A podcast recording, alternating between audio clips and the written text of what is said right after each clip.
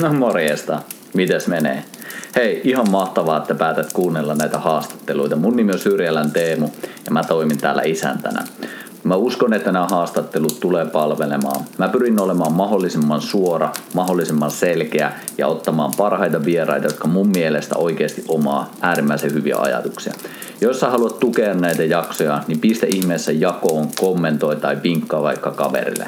Meikäläiset löytää sosiaalista mediasta ainakin Instagramin, Facebookin puolelta ja teemusyyriälä.com-sivulta myös. Ja jos haluat, niin kurkkaa myös miesten viikonloput, jotka pyörii eeppisen kovaa vauhtia ja siellä on niin timanttinen meininki, että mä kutsun kaikki suomalaiset miehet sinne mukaan. Mutta lätine sikseen, iso kiitos kun oot täällä, tai itse asiassa nythän se lätinä vasta alkaa. kiitos kun oot mukana, ei muuta kuin haastattelujen pariin. Paikoissa tullut puhuttua, niin tässä heti tuli mullekin, että tässä on jotain vähän niin kuin väärää, että te olette kaikki täällä vähän syömässä ja nyt me ruvetaan jotain jauhamaan, niin heti vähän semmoinen, että kiinnostava katsoa, mihin tämä menee.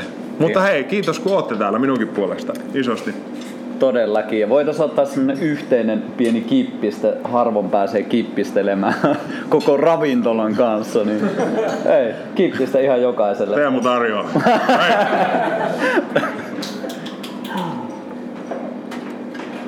All right. Hyvä. Täällä ollaan, ollaan istutaan Halmetyön Jaakon kanssa Bistro naapurissa ja ensinnäkin iso kiitos Bistro väki.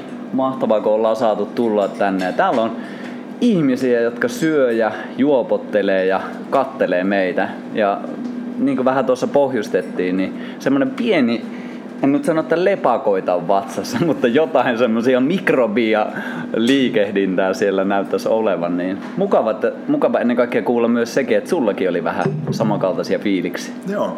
Ja tää on ehkä hauskaa osaltaan senkin takia, että itsekin tämmöisenä puheammattilaisena niin huomannut, että aika momentilla tullut painettua sitten, kun on koko ajan ollut jotain. Nyt on tullut pitkiä taukoja, niin on aina vähän sellainen, että mikäs, mikäs juttu tämä nyt oli, että, että täällä ruvetaan höpöttämään, mutta tota, Teemun kanssa ollut tässä moneen kertaan puhetta, että päästäisiin pitkän kaavan kanssa istumaan alas ja tänään nyt jatketaan sitten iltaakin tuolla ja näin, mutta tota, Teemu sitten ehdotti, että ei, että painetaanko livenä podcastia ja, ja tota, tota, sitten heitin, että pistäpä viestiä tänne ja haluan samaan rahaan sanoa, että Kimmo esimerkiksi viikon päästä pitää täällä siis stand-up-iltaa ja näin, että jos olette tamperelaisia, niin toivottavasti vähän jotain tällaista sosiaalisempaa jatkumoa ja ne, jotka täällä käytte, niin ottakaa koppia, mutta tota, joo.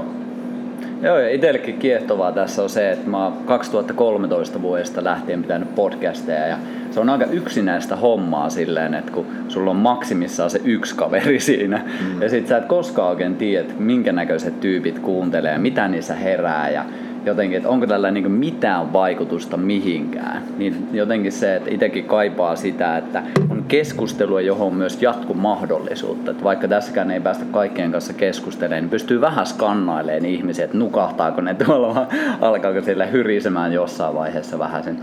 Mutta tämä on siis osana meikäläisen uutta kirjaa myös miehen vuoro tuntea tämä tapahtuma. Ja Mä halusin Jaakko lukea täältä kirjasta pienen palasen ja oletan, että sä et ole vielä lukenut tätä kirjaa. Ja Tämä on siis Halmetoja Jaakolta tämä lainaus. Tän Joku niminen. hieno ajattelu. Tämmöinen kappale siellä lukee.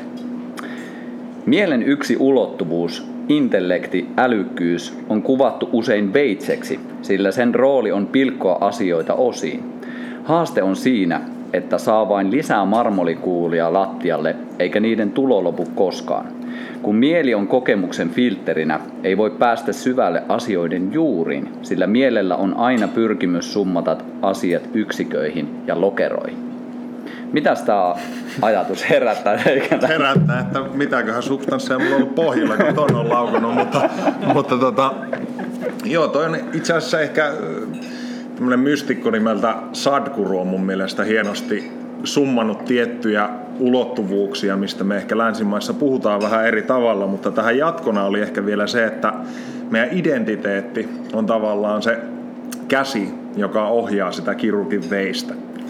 Et se on tavallaan se, mikä määrittää paljon, että miten se meidän mieli toimii. Mutta totta kai mielen pitäisi olla terävä kuin se kirurgi veitsi, mutta sen ominaisuus on tavallaan redusoida, laittaa asioita osiin ja totta kai me ollaan ehkä yleisestikin lännessä nyt tultu taas semmoiseen pisteeseen, missä me huomataan sen niin kuin valtavat mahdollisuudet, mitä kaikkea elintasojen muun suhteen me sillä saavutetaan, mutta sitten myös se, että kysymykset nopeasti menee sitten myös siihen, että mitäs muita kerroksia, mitkä tätä ohjaa, miksi, miksi, koska ihan jotenkin sillä niin kuin neurobiologian tasolla mä usein mietin sitä, että aina kun sä herätät uuden kysymyksen, niin sä käytännössä luot vähän niin kuin jo jollekin synapsille semmoisen oletuksen, että tähän syntyy joku vastaus. Että se on aika klassisesti kuvattu myös siinä niin kuin käärmeenä, joka syö omaa häntäänsä. Että siinä ei välttämättä niin kuin kauheita pysyvyyttä saavuteta ja se on se niin kuin yhden mielenkerroksen ominaisuus, mutta tota, varmaan sä poimit sieltä sen juuret jollain lailla. Se oli mun eka sellainen ajatus, että Teemu on fiilistellyt näitä ju, juuret teemoja aika vahvasti, niin se, että tota, se ehkä sellaisena tota, havaintona, mutta joo, ajankohtaisia aiheita ja isossa kulttuurin mittakaavassakin musta tuntuu, että kaikki meidän mielenterveyshaasteet, kaikki nämä liittyy enemmän tai vähemmän myös siihen, että meidät on aika vahvasti kuitenkin kulttuurin puolestakin opetettu nimenomaan sitä, että vaan se tavallaan tiedollinen, kognitiivinen taso ja näin poispäin ja mitään siltä pois ottamatta, niin sen ulkopuolella on myös, myös paljon ulottuvuuksia, jotka muokkaa meitä. Hmm. Miten jotenkin itse ainakin fiilistelen, että jos mennään vaikka metsään, jos mennään vaikka suomalaisen ihmisen kanssa ja sitten näkyy joku kasvi siellä, niin lähes poikkeuksetta se ensimmäinen kysymys on, että mikä tämän kasvin nimi on. Mm. Että heti halutaan jotenkin laittaa sille niitä sanoja. Mutta miten sä näet, että pystyttäisikö, tai miten sä esimerkiksi itse meet, kun sä meet, niin mä en tässä on paljon oletuksia. Mä oletan esimerkiksi, että, että kun sä meet, niin sä et välttämättä skannaa niiden kasvien jokaista nimiä ja joka, joka ikistä vitamiinia ja sen mm. niin kuin kulkua elimistössä. Niin onko jotain semmoista ihan niin kuin käsin kosketeltavaa, että miten me voidaan tiputtautua semmoiseen tilaan, missä ei aina ole se sanat. Ja mäkään en siis sano, että ne sanat on huonosta, mutta silleen, että löydettäisiin muitakin tasoja kuin, että aina pitäisi miettiä asialle sana. Mm. Niin ja ehkä, tai tuossa mulla tulee taas mieleen Richard Feynmanin hieno fyysikko, jonka isä opetti hänelle joskus, tämä ei mulle storina vaan mieleen, että hän meni jonnekin metsään just ja sitten, että okei, okay, että kato mikä lintu tuolla ja sitten just vitsi latinaksi ja kuudella eri kielellä sen nimi ja kaikki tämä. Ja sitten, että, no, mutta mikään näistä ei kuvaa sitä, mikä toi asia on. Ja tämä on ehkä sellainen, että totta kai me pilkotaan asioita osiin pitkälti sen kautta, että me pystytään kommunikoimaan, välittämään sitä tietoa. Eli on aika hyödyllistä luoda matematiikkaa ja universaalia kieltä, jotta kulttuurista ja kaikesta siitä riippumatta ihmiset ympäri maailmaa pystyy samaistumaan siihen kieleen, siihen symboli, symboli, symbolifunktioiden ketjuun, millä me pystytään jakamaan samaa kokemusta, samaa havainnointia. Se on super tärkeää. Mutta se ei poista sitä, että melkein kaikissa nyt, jos otat kasvit esimerkiksi, niin totta kai traditioissa, jossa on pyritty ymmärtämään sitä jotain elävää organismia, niin sun pointti on monella tapaa ollut tavallaan laajentaa sun aistijärjestelmää niin, että sä pystyt katsomaan sitä vähän samalla lailla kuin se pieni lapsi, jolle ei ole vielä tullut sitä kielellistä rakennetta, että tämä sana, tämä ääne, mikä me tehdään naamalla, niin liittyy nyt tähän ilmiöön. Vaan että se on jonkinlainen organismi, mitä me tarkkaillaan ja katsotaan enemmän suoran empirian kautta.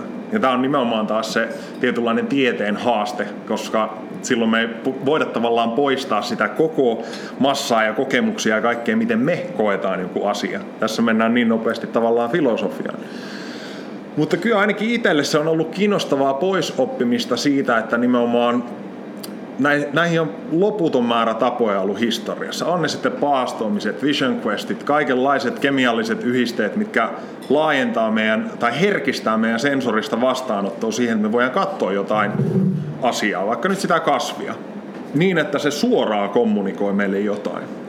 Ja tämä on ollut semmoinen, mikä on mulle ollut äärimmäisen kiinnostava, kun on varsinkin jossain Etelä-Amerikassa jutellut niiden ihmisten kanssa, jossa tullaan näihin klassisiin ajatuksiin, että mistä helvetistä nämä shamanit on niinku keksinyt jonkun niinku ajahuaska ja tällaiset, että täällä on niinku 15 000 eri kasvia, että tämä niinku todennäköisyyslaskennan valossa käy ihan hirveästi järkeen, että niinku Gandalf ja Radagast joku päivä oppi, että nyt kannattaa laittaa näitä lehtiä ja keittää kahdeksan tuntia ja sitten nämä monoaminioksidinhibitorit tekee, sit, niinku, että se ei hirveästi käy järkeen. Ja sitten ne sanoo sen, niinku, että no mutta nämä kasvit opettaa meille tai näyttää. Tai rishit jossain Intiassa, että sit sä istut sen kasvin kanssa ja se alkaa opettaa sulle jotain.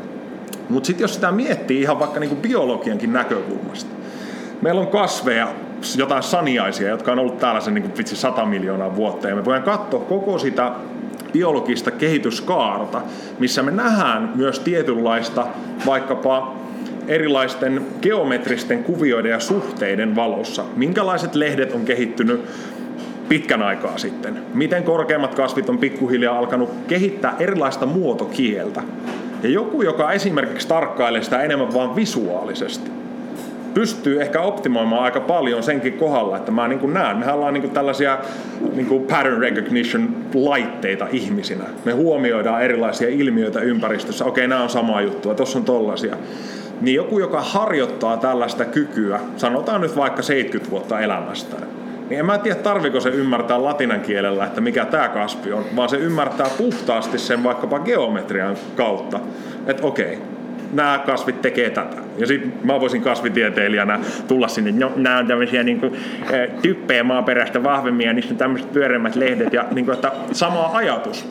Mutta se ei nimenomaan poista sitä, etteikö me voitaisiin myös oppia valtavan paljon suoremman tarkkailun läpi, koska silloin me saadaan tavallaan raaka dataa ja pystytään niin myös ymmärtämään sen niin oman perspektiivin ja omien kokemusten kautta sieltä ehkä jotain sellaista, mikä ei ole sitten niin riippuvainen sitä ulkoisesta tiedosta, jonkun muun havainnosta. Eli tämä on ehkä sellainen, minkä kautta me ollaan kuitenkin päädytty tähän pisteeseen. Me ei olla täällä sen takia, että joku niin kuin dokumentoi latinaksi ne niin kuin kaikki, vaan nimenomaan, että me pystyttiin aistimaan ja ymmärtämään todella moniulotteista ekologiasta juttuja havainnoimalla, mitä eri kasvit tekee, miten linnut tekee, miten nisäkkäät, kaikki tämä. Eli jos se joku kahvi on löydetty tarujen mukaan siitä, että niiltä paimentolaiset katteli niitä vuohia ja sitten ne söi sen kahvimarja hedelmiä ja sitten niistä tuli vähän, vähän ehkä sähköttyneempiä, niin kaikki tämä liittyy siihen samaan asiaan, että me voidaan oppia monista asioista valtavan paljon ilman, että me sana, sanotetaan, luodaan sitä narratiivia ja vertailevaa puolta ja tavallaan sitä tiettyä mielen, mielenkerrosta. Ja aistijärjestelmän herkistäminen kaikissa muodoissaan niin on aika avainasemassa. Mm. Kyllä, ja tulee tuosta esimerkki mieleen ihan tästä kohtuun lähiaikoina. Olin, olin tuolla Lapissa erään tunturin juurella ja en nyt me tarkemmin siihen, mutta herkistyneessä tilassa olin ja olin, olin silleen niin tietoisesti vähän hakeutunut siihen ja sitten huomasin ajattelevani sen, että, että hävisi hyvin pitkälti se ajatus, että, että mä oon nyt tässä Teemuna kävelemässä tuonne tunturin päälle. Mä jotenkin vaan tajusin sitä että, ja halusin uppoutua siihen kokemukseen enemmän ja enemmän, että mä hengitin yhdessä sen maan kanssa. Ja sitten se oli niin hämmentävää myös siinä, kun pikkuhiljaa alkoi tuntua se, että että en ollut enää niin kokemassa, että minä nyt Teemuna hengitän tässä, vaan se, että me yhdessä hengitettiin siinä. Hmm.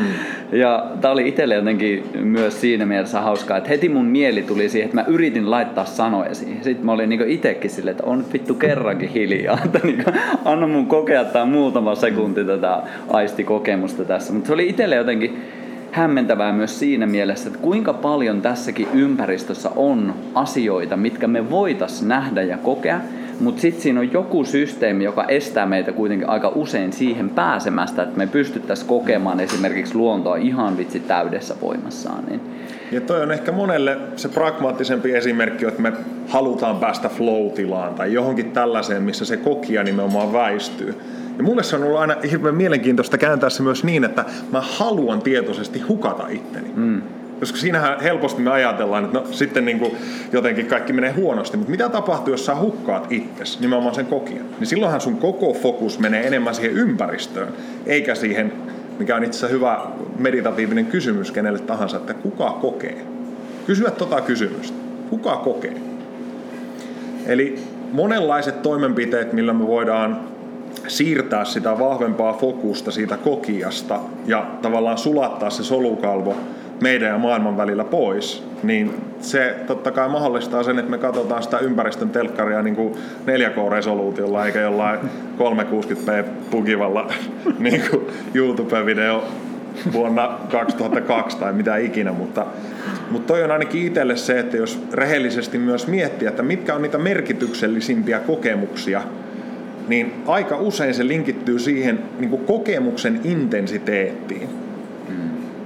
Ja jos me ollaan tosi vahvasti tässä tietyssä mielessä aika rajallisessa tilassa, mitä me koetaan tällaisena arkitietoisuutena ja paikkana, niin ei se ole niinku sattumaa, että sitten kun Juhamatille annetaan niinku hyvä dossi jotain psykedeeliä, niin aika nopeasti se kokemus näyttäytyy äärimmäisen merkityksellisenä, koska me katsotaan, kaikessa näkyy niin paljon merkitystä. Me tavallaan päästään kiinni siihen niinku datamäärään, mikä on koko ajan ympärillä. Ja totta kai meillä on syntynyt biologisestikin filterit tavallaan blokkaamaan sitä, koska ei olisi kovin hyödyllistä alla huppuaakin kosmokseen niin kuin koko päivä tässä, vaan meille on syntynyt tavallaan filterijärjestelmät. Ja tämähän oli koko niin kuin Aldous Huxleyn niin kuin Doors of Perception ja koko Doors niin kuin bändin synty ja muuta, että, että jos me avataan niitä ovia, ja tämä nimenomaan voi ihan vaan tarkoittaa sitä, että sä tietoisesti vaikka pyrit katsomaan laajemmalle.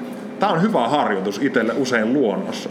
Sä pyrit niin sun aistijärjestelmää ja kenttää laajentamaan niin, että sä pyrit aistimaan niin ääreis tota kulmia esimerkiksi siinä, että mitä ympärillä tapahtuu. Ja sama juttu, mehän sovelletaan tätä, mä muistan, mä joskus ihan blackjackia, niin se oli mulle niin kuin ihan kiinnostavinta. Mä päätän vaan ihmisten kehon kieltä. Katso ihmisten kautta sitä samaa juttua, että mitä tässä tapahtuu, mistä toi ihminen ei välttämättä olisi niin tietoinen. Miten tämä liittyy tähän päätöksentekoon ja asioihin. Eli, eli tähän on valtava määrä peilejä, mutta se vaatii sen, että me tiputetaan vähän sitä meidän niin kuin apinamieltä ja laajennetaan sitä aisti, aistimusta siihen hetkeen enemmän. Hmm.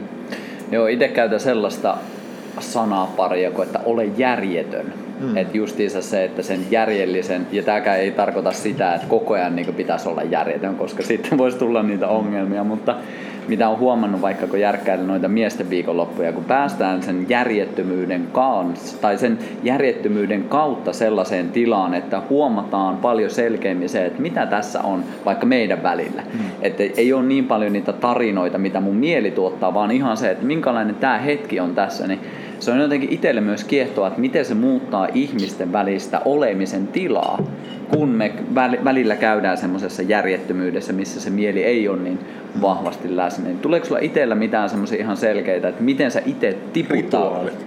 Tuosta mulla tuli heti mieleen siis se, että monelle hyvin arkinen esimerkki voi olla se, että te menette vaikka jonnekin fine dining dinnerille. Mitä tapahtuu? Se koko ympäristö ja konteksti ja kaikki edeltävä juttu luo sen, että me ollaankin paljon aistivampia sen suhteen, että miten nämä on nyt aseteltu tähän. Me tuoksutellaan enemmän, me ollaan vähän niin kuin siinä porukassakin, että hei, että vitsi siisti juttu ja niin kuin ladataan siihen. Ja se on tavallaan meidän kulttuurin tietynlainen malli siihen, että, että me ollaan luotu systeemi, jonka äärelle me mennään aistivammassa tilassa. Mutta toi on ehkä sellainen, että se ei ole niin kuin sattumaa. Mä usein mietin jotain vitsi ruokarukousta, niin että ei se nyt ole jonkun niin kuin nuoren kristinuskon keksimä ajatus, vaan että meillä on ollut paljon ennen tavallaan aistimisen kannalta tärkeitä hetkiä, niin jonkinlainen muistutus siitä. Ja tuhat ja yksi esimerkkiä siihen, että, että miten me voitaisiin tehdä itsellemme tavallaan ankkureita ja muistutuksia siihen tiputa ittees tietoisesti enemmän johonkin tilaan. Me voidaan amplifioida sitä erilaisilla, mitä mä nyt vaikka teen, jos mä kirjoitan tai muuta, niin sitten mä synkkaan siihen vaikka jonkun tuoksun. Se tuoksu heti limpinen järjestelmä, mun koko niin kuin, fysiologiakin linkkaantuu siihen, että okei, nyt ollaan tässä tietyn tyyppisessä keskittymisen tilassa. Ja kaikki kertaa kaikki, niin kuin, teet sen ennen niin kuin seksiä, teet sen ennen mitä tahansa, missä sä haluat aistia enemmän. Mutta jotenkin se semmoinen niin käytännön esimerkki olisi, olisi muistuttaa, vähän niin kuin rituaalikin voi olla latautunut sana, mutta, mutta ajatus siitä, että ennen kuin sä menet johonkin tilaan, niin sulla on joku tavallaan ankkuri tai laukaiseva tekijä, joka muistuttaa sua siitä, että mikä ikinä se tekniikka sitten onkin tai muistutus, niin laita fokus siihen. Mm, toi on kyllä ihan super tärkeä. Itekin meillä on siis, tai mulla on perheessä kaksi pientä lasta, puolitoista vuotias kohta kaksi ja sitten vanhempi on kuusivuotias ja sitten vaimo, niin meillä on ihan siis yksinkertainen, että kun aloitetaan ruokailu, otetaan käsistä kiinni, sanotaan hyvää ruokahalua, kiitos. Ja puolitoista vuotiaskin aina heittää sieltä kiitos. Että se on jotenkin mukava heti ankkuroida sitä, että okei, okay, tämä nyt on ruoka, mutta tämä on myös meidän yhteinen hetki, missä me edes hetkeksi istutaan saman asian, saman tilanteen äärelle, että miten hienoa on vitsi sen kaksi sekuntia antaa sille se arvostus ja kunnioitus, mikä sille kuitenkin kuuluu. Ja sitten taas mä usein mietin, että mä saatan jossain yritysmaailmassa pukea saman ajatuksen sillä että hei, tee pari hengitysharjoitusta ennen sitä ruokaa, jotta sun parasympatikotonnus aktivoituu ja silloin se menee oikeasti siihen ruoansulatukseen eikä siihen, että saat niin Netflixin päällä jotain ja silloin se ruoka ei kirjaimisesti vaikka sula niin hyvin. Että taas puhutaanko me sille mielelle vai sitten muistutetaanko me itteemme myös siitä suoremmasta empiriasta kokemuksesta, koska kyllä jokainen teistä tietää, että kun te menette jonkin hetkeen ja tiputte siihen niin kuin vähän tilaan, missä siinä niin kuin se ampiaspesä vähän niin kuin rauhoittuu, niin sehän on heti sillä että wow, että tässä on jotain, niin kuin, siitä tulee intensiivisempi siitä niin kuin kokemuksesta. Mm. Niin se on, se on tärkeää tuoda arkeen. Kyllä, ehdottomasti. Mä otan tähän, tää on, oletan, että ollaan vielä alkupuolella, niin mä kysyin mun seuraajilta vähän, että Jaakolta kysymyksiä. Mä kysyn nämä siis nytten, koska mä tiedän, että jos mä jätän nämä loppuun, niin jää, nämä jää aina kysymättä. Ja me ollaan niin syvissä vesissä jo siinä vaiheessa, että nämä unohtuu. Tähän vuoteen, mikä on sulle ollut isoin semmonen asia, mikä on muuttanut sun olemisen tilaa tai vahvistanut sitä? Se voi olla yrtti, se voi olla luontokokemus, se voi olla ihmiskokemus, ihan mikä tahansa. Mutta yksi semmoinen asia, mikä on sulle tänä vuonna ollut iso asia. Perhokalastus. Tänäkin vuonna. Tänäkin. Miksi? Ei, mutta siis Miksi se, on, se on ollut ehkä taas semmoinen niin kuin välinearvo siihen, että on tullut tarkasteltua luontoa peilinä. Ja tämä on ehkä sellainen myös, että no, palataan mainostaululta taas kohta tähän ajatusjanaan, jonka jätin, jätin nyt tähän, mutta tota, uh, Timothy Leary joskus sanoi sano hyvin, että, että find the others, ja sitähän me nyttenkin tehdään, että yle, se heijastettiin joskus 60-70-luvulla sillä, että niin kuin löydä se sun yhteisö, löydä se niin kuin heimo. Ja sitten mä muistan, tota, meillä oli biohakkeri summitti tota, viime viikolla ja tämä tuli vastaan ja mulla nousi pintaan semmoinen ajatus taas yhdeltä tällaiselta vanhemman tota, tota, sukupolven tietäjältä, joka oli sillä, että no niin, että no, mutta sehän on niin helppoa ihmisten kanssa. Että sä jaat jokaisen ihmisen kanssa niin valtavan paljon kaikkea samaa. Mutta että hänelle se tarkoittaa sitä, että, että sä meet nimenomaan vaikka sen luontoon ja luot yhteyden niihin organismeihin, millä on mitään varsinaisesti samaa biologista sun kanssa.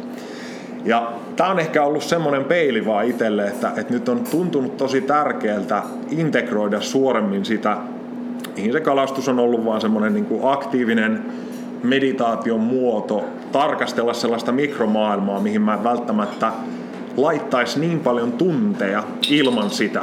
Et joskus se on ollut itselläkin kuitenkin, että mä otan sen niin järkkärin mukaan ja menen luontoon ottamaan kuvia, jotta mä saan itselleni niin sen pienen innostuksen, että no niin mennään tuonne kattelemaan tai keräämään sieniä tai mitä ikinä.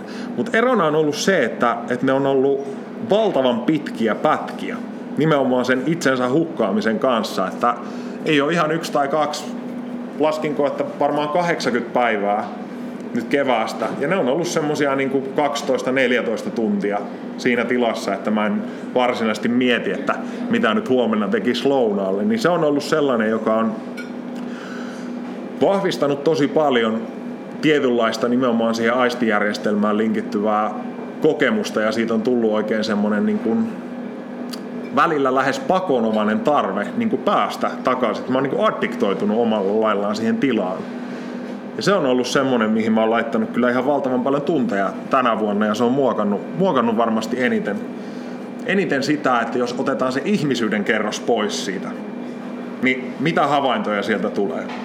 Ja mitenkään nimenomaan laittamatta näitä nyt perspektiivin, koska tietysti tarkoitus on integroida se sitten niin kuin ihmisten maailmaan ja tuoda sieltä jotain tähän, mutta se oli ehkä taas tämmöinen Ramdassin klassinen ajatus, että jos sä menet luontoon ja sä katsot jotain puuta ja se puu on kasvanut vaikka vähän käyräksi, niin sä katsot sitä sillä että no, että okei, että se ei ole saanut riittävästi valoa ja ehkä ravinteita tuolta ja okei, että sen takia se on kasvanut noin. Mutta heti kun sä tulet ihmisten pariin, niin mutta toi on tollanen ja nee. Eli se tuomitseva mieli tulee mukaan. Ja mä ainakin itse koen, että mulla on hirveästi vielä harjoiteltavaa sen suhteen, mutta luonto on siihen aika sellainen neutraali peili. Et mun on ainakin hirveän vaikea olla kovin kiukkunen sille oravalle, niin kuin, että kun se nyt tässä tekee tällä, vaan se on enemmän sitä, että, ha, että miksi, miksi näin tapahtuu. Ja toi on mulle ainakin ollut semmoinen, että se, se niin kuin, sympatia ja empatian harjoittaminen ihmisten kanssa, riippumatta miten niin kuin radikaalisti eri paikasta joku tulee johonkin tilanteeseen, ilmentää itseensä näin, niin on ehkä ton integroimista, että sit mä voin katsoa sitä enemmän just sillä mielenkiinnolla. Ja vähemmän, että siihen tulee heti se sellainen, että no vittu, niin kuutamolla. Niin kuin, että toi ehkä semmosena niin kuin isona ajatuksena, mikä tuli mieleen. Mm. pakko kysyä, kun itse kuulee sitä aika paljon, että monilla pelottaa mennä sinne luontoon. Mitä ajatuksia siitä herää? No ihan vaan heti tuli mieleen, että yksi varmaan edelleen elämän pelottavimpia kokemuksia tähän mennessä oli Amazonaksella nukkua hammokissa siellä alueella, missä oli just riistakamerassa nähty jaguareja. Kyllä aika, aika nopeasti tota, omat kaikki tota, sisseilyjutut kutistu kohtuu pieneen, pieneen tota, tilaan siinä, kun oli sitten siellä, että ei saakeli, että nyt joku voi oikeasti syödä mut. Mutta ehkä se on semmoinen, mä en ehkä näe sitä pelkoa edes niin paljon sellaisena konkreettisena, että me ollaan nyt huolissaan siitä jossain Suomessa, että joku karhu tulee syömään meidät. Mutta se on syystäkin se niin Vision Quest-konsepti ollut se, että, että me eristetään itsemme nimenomaan sitä yhteisöstä ja mennään tosi vahvasti itteemme. Ja tässä mulle se niin kuin, tietynlainen brutaalimpi puoli on ollut just se, että, että sitten niin kuin, on se joku pitkä vaellus itekseen tuolla erämaassa ja muuta, niin kyllä mä valehtelisin, jos mä sanoisin, että ei siellä välillä pelota ja on aika helvetin yksinäistä niin kuin olla jossain. Niin kuin kelit ihan mitä sattuu ja sitten sä oot vähän siellä sillä että no ei tää nyt ihan kaikista kotosimman tuntunen juttu helposti oo. Mutta että toi niin kuin ajatus, ajatus siitä, että se yksinolo, kaiken sen niin kuin turvan eristäminen on tosi ytimessä myös siihen niin kuin tietynlaiseen yksinäisyysepidemiaan, mikä meillä on. On niin kuin lisääntynyt ja kaikki itsemurhaluvut ja muut. Enemmän tai vähemmän myös mun mielestä linkittyy siihen, että no tuohon äskeiseen esimerkkiin siinä mielessä palatakseni, niin että jos me mentäisiin luontoon ja meillä olisi yhteys siihen paikkaan, mitä organismeja siellä on, sulla on yhteys johonkin kasviin, sä keräät niitä mustikoita sieltä, niin sä välität siitä ihan eri tavalla. Sä et halua, että joku tulee sillä kaivinkoneella ja laittaa sen sileeksi. Tää on niinku sen ytimessä, että miten me pelastetaan luonto, niin saadaan ihmiset oikeasti välittämään jostain paikasta. Koska muuten se on vaan semmoinen hyperobjekti tuolla jossain, että no pitäisi tehdä hyvää luonnolle tai näin. Mutta siinä vaiheessa, kun niinku joku tulee mun sienestysmaastoihin tuolla niinku oikeasti jonkun niinku kaivurin kanssa, niin meikäläinen on siellä sillä että no niin Juha-Matti, keskustellaan. Mm. Että tavallaan yhteyden kautta siihen ympäristöön paljon vahvemmin, niin siitä tulee tavallaan koti. Koska mulle se ainakin on niinku aina ollut hirveän vahvasti sitä, että mitä enemmän mulla on henkilökohtainen suhde siihen johonkin takiaiseen ja mä oon tehnyt niistä juurista niin kuin vitsi bokkia ja tästä mä teen keväällä tätä ja tätä tinktuuraa ja näin poispäin. Niin ne on tavallaan tyyppejä, ne on organismeja. Ihan samalla lailla, jos miettii, niin aika ison osan kehityshistoriasta meillä on ollut tosi vahva turva siihen, koska totta kai me saadaan samalla lailla kuin jollain sitä kotieläimestä tai koirasta sillä että sehän on ihan terapiaväline, koska me saadaan siitä sitä samaa tiettyä eheyttämistä ja täyttämistä. Jos kaikki toi otetaan pois. Ihminen menee nykyään luontoon ja osaa niin tunnistaa joku kolme kasvia ja no, joku, olisiko hie, hieskoivu ehkä. Niin se on vähän sama kuin me mentäisiin jonnekin uudelle planeetalle, se niin kuin valtava vitsi avaruuspuku päällä ja ollaan ihan siellä sillä, että no, ei täällä nyt ihan hirveän niin kotoisalta tunne. Mikä on pohjimmiltaan semmoinen niin vahva niin kuin yksinäisyyden ja niin kuin eri, erilaisuuden tunne suhteessa siihen ympäristöön. Ja kuitenkin ei me olla täällä mitään eri. Me ollaan tultu tästä planeetasta ja se on niin kuin jotenkin aika ytimessä sen suhteen, miten, miten mä ainakin itse mietin, että noin on niin korea pelkoja jotenkin monessa mielessä sitten, että jos se yhteisö hylkää meidät ja näin, niin mitäs sitten, että jos meillä olisi silti aika, aika hyvä fiilis, niin saattaisi tulla lisää kiitollisuutta tästä just vuorovaikuttamisesta. Näin. Just näin. Ja sitten kun tullaan sieltä Vision Questilta takaisin, niin yleensä meillä on jotain oivalluksia tai jotain sisäistä havaintoa myös, mikä me mm. voidaan tuoda sinne takaisin. Se on myös tosi kiehtovaa, että aina kun me eristäydytään, mennään, niin sit siitä tulee se jatkumo, että sitten me jaetaan se. Mutta jos ei me tehdä sitä, niin sitten helposti se jää siihen, että me ollaan vähän itsekin tyhjiä, että myös me itse täytytään aika paljon siinä. Ja toi oli mun mielestä tosi tärkeä pointti, itse fiilistelen sitä tosi paljon kanssa, että et silloin kun sulla on kosketus johonkin asiaan, niin se arvostuksen taso nousee ihan valtavan suureksi. Ja yksi esimerkki itse on jonkin, en ole silleen niin hirveästi tiedollisesti en ole seurannut, mutta erilaiset kaivosyhtiöt, jotka tulee esimerkiksi Suomeen. Ja sitten mikä, mikä oli mulla se uh, tavallaan herättävä tekijä oli siinä se, että tajuta, että esimerkiksi tämmöisiin kaivo, kaivos tyyppejä, jotka tulee siis ja tekee erilaisia kaivauksia, niin se voi mennä luonnonsuojelualueelle etsimään malmia, mikä on silleen niin, että no, että jos sä oot ollut ja kävellyt siellä luonnonsuojelualueella, niin sit tulee heti silleen, että se on vähän niin kuin joku tulisi mun kotiin. Hmm. Se on vähän sellainen fiilis, että ei, tässä on jotain, mikä ei tunnu todellakaan hyvältä. Hmm. Mutta sitten jos ei ole koskaan käynytkään siellä, niin se on vähän silleen, että no, mitä tämä tarkoittaa mulle? Hmm. Se on tavallaan vaan se, että haluan haluta. Hmm. Kognitiivinen. Ja tämä on taas myös se, että, että se on niin kuin yksi kerros, niin kuin alussa puhuttiin, mikä on hyödyllistä siihen niin kuin datan prosessointiin. Mutta sitten jos me halutaan mennä sinne niin kuin enemmän sydämisen ja tuntemisen ja tässä on mun mielestä hauska myös sana asiantuntija. Niin kuin, että tavallaan se, että sit kun meillä on jonkinlainen yhteys, yhteys asiaan, niin se kantaa sen oletuksen, että silloin sulla on jonkinlainen suora empiria. Nimenomaan, että sulla on linkki johonkin asiaan. Ja kai se klassinen ajatus on myös, että jos me oikeasti tunnettaisiin, mitä tällä planeetalla tapahtuu, me toimittaisiin aika eri tavalla. Hmm. Että ne on niin, niin kuin jotenkin vaan mielentason ilmiöitä, että sen takia se on helppo sivuuttaa, mutta välillä niitä olisi aika, aika tärkeä tiputtaa sinne niin kuin tunnemaisemaan. Mm, kyllä, ja tunnen nyt jo tässä, että nyt liikutaan jännällä alueella ja haluaisin kysyä semmoisia asioita, mitä en ole ihan varma uskallanko kysyä, mutta kysyn silti. Ja ko- ko- kokeilen muotoilla sen näin, että mm, jotenkin, jotenkin ainakin itsellä on semmoinen kokemus, että me tarvitaan tiettyjä kasveja, että me päästään tiettyyn tuntemisen tilaan. Lähdetään näin niin hyvin turvallisilla vesillä olla vielä tässä vaiheessa, niin kaikki tietää jo mihin ollaan menossa. Mutta tuota, koetko sä, että me tarvitaan kasvien apua siinä, että me saadaan enemmän ja enemmän kosketusta siihen ympäröivään luontoon? Ei.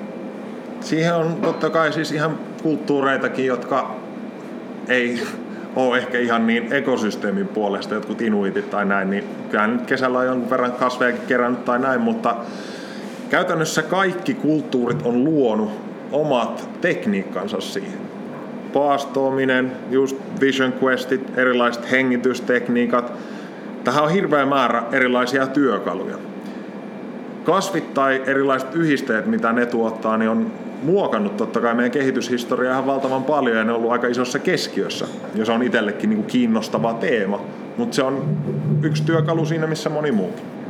Eli, tai seksi tai mikä tahansa muu, muu tällainen. Että kyllähän nämä, nämä kaikki on sellaisia, missä Maslovin muistiinpanoista taisi vähän myöhemmin ää, paljastua, että se ei välttämättä ollut se niin kuin egoistisin ää, pyramidin huippu, että, että se niin kuin yksilö tavallaan valaistui tai se niin kuin realized self, vaan sen jälkeen oli kuitenkin se niin kuin transcendentti uh, jakamisen ja, ja muun tila, niin se on kuitenkin ehkä sellainen, että kasvit on aika universaaleja kemistejä, jotka on tietysti näytellyt niin valtavan tärkeitä roolia meidän koko kehityshistoriassa, että ihmiset on oppinut hyödyntämään niitä. Ja tässä ei tarvi mennä nimenomaan mihinkään varsinaisesti vahvojen psykedeelia ja voimakasvien ja muiden maailmaan, vaan me harvoin mietitään sitä, että tämä tee tai kahvi tai muuta, niin ne on vahvasti psykoaktiivisia juttuja, mitkä on muokannut meidän kulttuuria, meidän ajattelua, kaikkea ihan älyttömän paljon.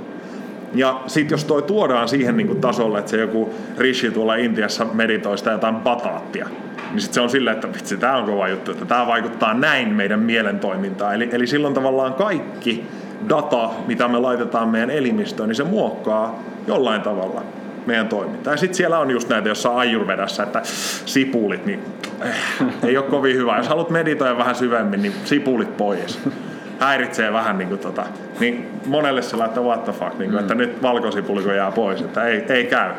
Mutta että niin kuin, toi on hirveän laaja kirjo siitä, että, että kaikki se kemia, mikä tulee, niin jossain määrin tekee sitä. Ja nyt me ollaan ehkä kulttuurina taas paikassa, että sit lyödään se niin kuin valtavan iso niin kuin joku muuttaja meidän systeemiin, jotta, jotta me niin kuin herkistettäisiin ehkä sitten sitä järjestelmää myös aistimaan sitä jotain musta herukkaa, että mikä tyyppi sä nyt oot. Mm. Mutta ei se mun mielestä välttämätöntä ole. Se on ihan, ihan siinä mielessä yksi työkalu ja totta kai nyt me nähdään niin kuin kaiken maailman psykedeelinarsismia ihan samalla lailla kuin mitä tahansa muutakin ilmiöä. että siitäkin tulee sitten semmoinen niin kuin jonkinlainen hierarkia asioihin, mutta ehkä se kuvaa vaan sitä, että noin kuitenkin ollut ihmisyyden mukana alusta lähtien.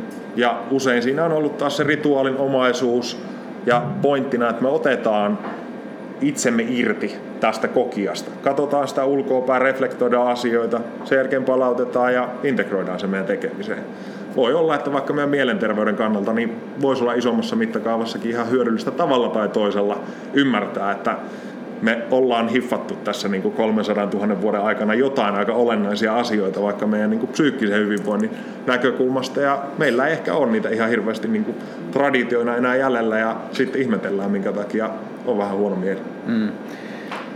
Joo ja itsekin sille fiilistely monia asioita testanneena, että aika, aika lailla niin syvimpiin tiloihin pääsee just silloin, kun jaksaa itse vähän hikoilla sen eteen. Ja just otan nyt toisen kerran esimerkkinä nyt vaikka noin miesten viikolla, vaikka itse on siellä vetäjänä, kuitenkin teen ne samat asiat periaatteessa melkein mitä kaikki muutkin. Eli se hengitä siellä vahvasti, on kylmässä, on tosi paljon luonnossa, käytän tosi paljon ääntä, niin se on hyvin sellaisen erilaisen tilaan vievä. Hmm. Et silleen, niin kun siinä kun lauantai-ilta alkaa olemaan, niin huomaa, että nyt on aika tiloissa. Mutta itse on just kokenut sen, että jotain vaatii, että et, ainakin itsestä tuntuu, että on niin jästipää ja niin semmoinen helposti jäyheäksi menevät tarvii semmoisia vahvoja, mitkä voi olla siis niin ihan pelkästään vaikka hengityksen kautta tulevia, mutta jotain semmoisia asioita, mitkä tiputtaa toisenlaiseen olemisen tilaan. Hmm. Ja itse just kokenut ehkä sitä kautta, että tai mikä on mun tulkinta tästä hetkestä, että ehkä eletään aika isojenkin haasteiden edessä ja nyt välttämättä ei ole sitä työkalupakkia tässä monilla, että mitä mä nappaan ja sen takia ehkä tulee myös sit sieltä kasvimaailmasta tietyllä tavalla siihen, että no tässä on yksi. Mm. Mutta just silleen itsekin fiilistelen sitä tosi paljon, että myös sen oman kehon kautta ja sen oman sisäisen aktivaation kautta, niin sieltä voi herätellä aika paljon asioita. Kaikkihan sieltä voi herätellä. Sehän se just onkin, että, että jokainen ymmärtää, että jos sä oikeasti alat tarkkailla, meet syvälle hengitykseen, niin kaikki löytyy kaivosta. Niin kuin, kyllä ne on ihan, ihan siinä ne työkalut. Ehkä se haaste on just siinä, että sit jos meillä ei ole niin hyvää karttaa, karttaa siihen tutkiskeluun, niin me usein jätetään ne jutut kesken. Nyt se on ehkä enemmän se haaste. Ei niinkään, etteikö ne työkalut olisi siinä, vaan että me ei oikeasti arvosteta tai ymmärretä niiden tavallaan potentiaalia sillä tasolla, että me oltaisiin valmiita vaihtamaan aikaa ja tekemään sitä pitkää juoksua. Ja sitten ehkä joku ihminenkin kuitenkin, niin meillä kaikilla on aika paljon näitä juttuja, että tiedän, että pitäisi, mutta sitten se käytäntöön soveltaminen, niin siinä on ihan pari inhimillistä tekijää, mitkä tarvitsee ensin laittaa kuntoon, mutta siis hengitys vaikka itsessään, hmm. ei, se on siinä. Hmm. Mm. Joo, ja toki niin hämmentävää, että, että varmasti jokainen tässäkin huoneessa, jokainen, joka kuuntelee tätä, on kuullut sen, että hengittää.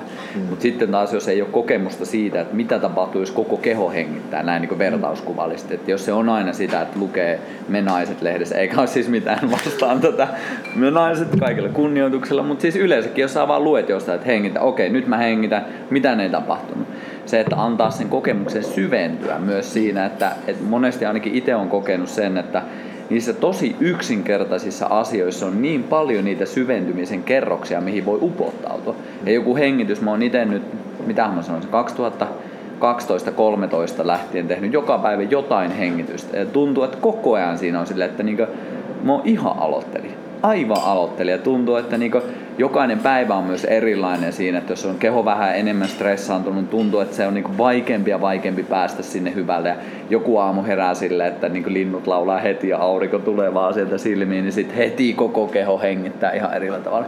Et siinäkin semmoinen syklisyys, mutta siis pointti vaan se, että, että jokaisessa perusasiassakin on niin, niin paljon tasoja. Ja just se, että mulle ne ei ainakaan avaudu mitenkään muuten kuin ihan silleen, että säännöllisesti niiden kanssa olemalla. Hmm. Kliseet on kliseitä, koska ne on totta. Mm. Ja kliseistä tulee syvää viisautta kokemuksen kautta.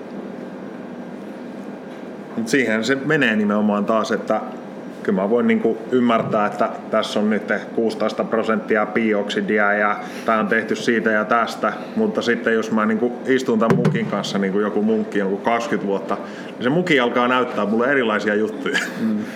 Eli pointtina on se, että ihan sama mihin me laitetaan se fokus. Tämän takia se on mun mielestä niin kiinnostavaa myös, että ihan samalla lailla se joku autistimatemaatikko pyörittelee niitä niin kuin universumin ongelmia samalla lailla kuin se joku mystikko, joka niin kuin pyörittää samantyyppisiä kysymyksiä erilaisen kielen tai erilaisen polun kautta. Mutta jos sä meet syvemmälle ja syvemmälle mihin tahansa asiaan, niin ennemmin tai myöhemmin kyllä sieltä alkaa tulla, tulla se peili. Kysymys on ehkä just se, että, että miten me löydetään se oma, oma polku tai reitti käyttää aikaa, istua sen jonkun jutun kanssa niin pitkään, että, että se alkaa näyttää sitten meille syvempiä sipulin kerroksia. Hmm. Haluan vähän kysästä sinusta sen verran, että ainakin mun kokemus ja näkemys susta on aina, kun mä oon siis kymmenen vuotta on nyt tietänyt teikäläiset ja tuntenut jollain tasolla, niin aika silleen vapaalta kaverilta vaikutat. Että silleen niin joka ikinen kerta kun me nähdään, niin sellainen ihan valtava iso hymy aina vastassa. Että jotenkin en tiedä, mun mielestä se ei koskaan feikattua, vaan se tuli, tulee hyvin luonnostaan. Ja ainakin mulla itsellä on sellainen kokemus, että jotta itsellä on hyvä olo, niin se yleensä se oma arki on sitten aika oman näköistä. Niin mikä sulla on jotenkin, onko sulla aina ollut silleen, että, että jotenkin se sun elämä näyttäytyy semmosena, missä on hyvä olla, vai onko siihen pitänyt isoja muutoksia tehdä? Mielenkiintoinen kysymys. Varmaan nyt siis sen, sen jälkeen, kun sitten vähän niin kuin tätä omaa polkua lähtenyt, lähtenyt tekemään, niin tietysti se itselle tämän, tietynlaisena vapausnarkkarina se on ollut myös tosi tärkeää niin kuin koko ajan pitää jotenkin sitä, sitä siinä ytimessä, että pystyy itse luomaan ja ollut ehkä vähän semmoinen ei nyt voi sanoa, että rakenteiden vastainen, mutta jotenkin niin kuin saanut aina paljon kiksejä siitä, että, että pyrkinyt jotenkin ottamaan sen vähemmän kuljetun polun ja näin poispäin, mutta en mä nyt tiedä, onko se mitään sen kummempia uhrauksia tai muuta, että ihan samalla lailla arjen haasteiden ja elämän niin kuin jäsentämisen kanssa, kanssa tässä on tehty. Mutta että, Mut onko sä aina seurannut sitä omaa polkua? No siis sanotaan, että sieltä oikeastaan ar- armeijan jälkeen se on ollut sitten itselle tavallaan selkeää, että, että niin kuin muutaman kohtaamisen kautta, kautta se, että jos sä itse voisit luoda sun elämän ja sun päivän, niin miksi ei niin? niin kuin, että miksi mennä jotain pidempää reittiä siihen ja sitten se on ollut niin kuin sitä kysymystä, että no mitä, mitä mun sisällä on ja mitä mä haluan ilmentää. Ja tästä itse asiassa just Mikko Kempen kanssa juteltiin, juteltiin meikällä oli aikanaan semmoinen playbook of life, mitä mä rupesin kirjoittamaan itselleni vähän niin kuin auki, että minkä takia, miksi tämä asia kiinnostaa mua, minkä takia mä haluan liikkua tuohon suuntaan, sitä ja tätä ja tota. Ja ne on ollut ehkä enemmän, niin kuin, ei sitä niin kuin miten, vaan sitä miksi-kysymystä ja vahvaa reflektointia siihen, niin se on, se on varmasti ollut niin, kuin, niin pitkän aikaa jo kuitenkin semmoinen juttu, juttu, mitä on työstänyt, että ehkä sieltä on jotain jo löytynyt, mutta mm. siitä sanotaan niin kuin parikymppisestä asti, niin se on ollut, ollut kuitenkin aika, aika kirkkaana. Mm. Mainitsit tuossa, että muutaman kohtaamisen. Oliko ne kohtaamiset siis ihmisiä vai oliko ne jotain kirjoja vai leffoja vai mi- mihin viittaa? No ehkä se oli enemmän siis ihmisiä siinä mielessä, että meidän legendaarinen Numen syksy ja näin, mitä en nyt ehkä lähde ihan hirveän pitkän tarinan kautta pohjustamaan, mutta silloin itsellä olisi ollut niin opiskelupaikka ja vähän niin kuin se selkeänä, että mihin tämä tietty polku johtaisi. Mä näkisin kohtuu selkeästi, että mitä tulevat X vuotta tuo tullessaan ja vitsi biletystä ja mimmeä ja kaikki kivaa jee jee tai sitten just se ihan helvetin epävarma ja semmoinen, että hyppäät tyhjän päälle ja rupeat niinku miettimään, että miten sä nyt niinku teet näistä sun omista intresseistä jollain tavalla niinku työtä tai näin poispäin. Ja, ja se oli ehkä enemmän semmoinen niinku muutamat hyvät ihmiset, Lehtolan Mikko ja tällaiset, ketkä ei välttämättä kellekään sano mitään, mutta itselle semmoisia niin isoimpia hahmoja omassa elämässä, jotka on silloin sitä lähipiiristä toiminut semmoisena peilinä, että niin, että niin kuin jos sä oot täysin rehellinen itselle, niin, niin kuin, että miksi et sä mene suoraan tota kohti.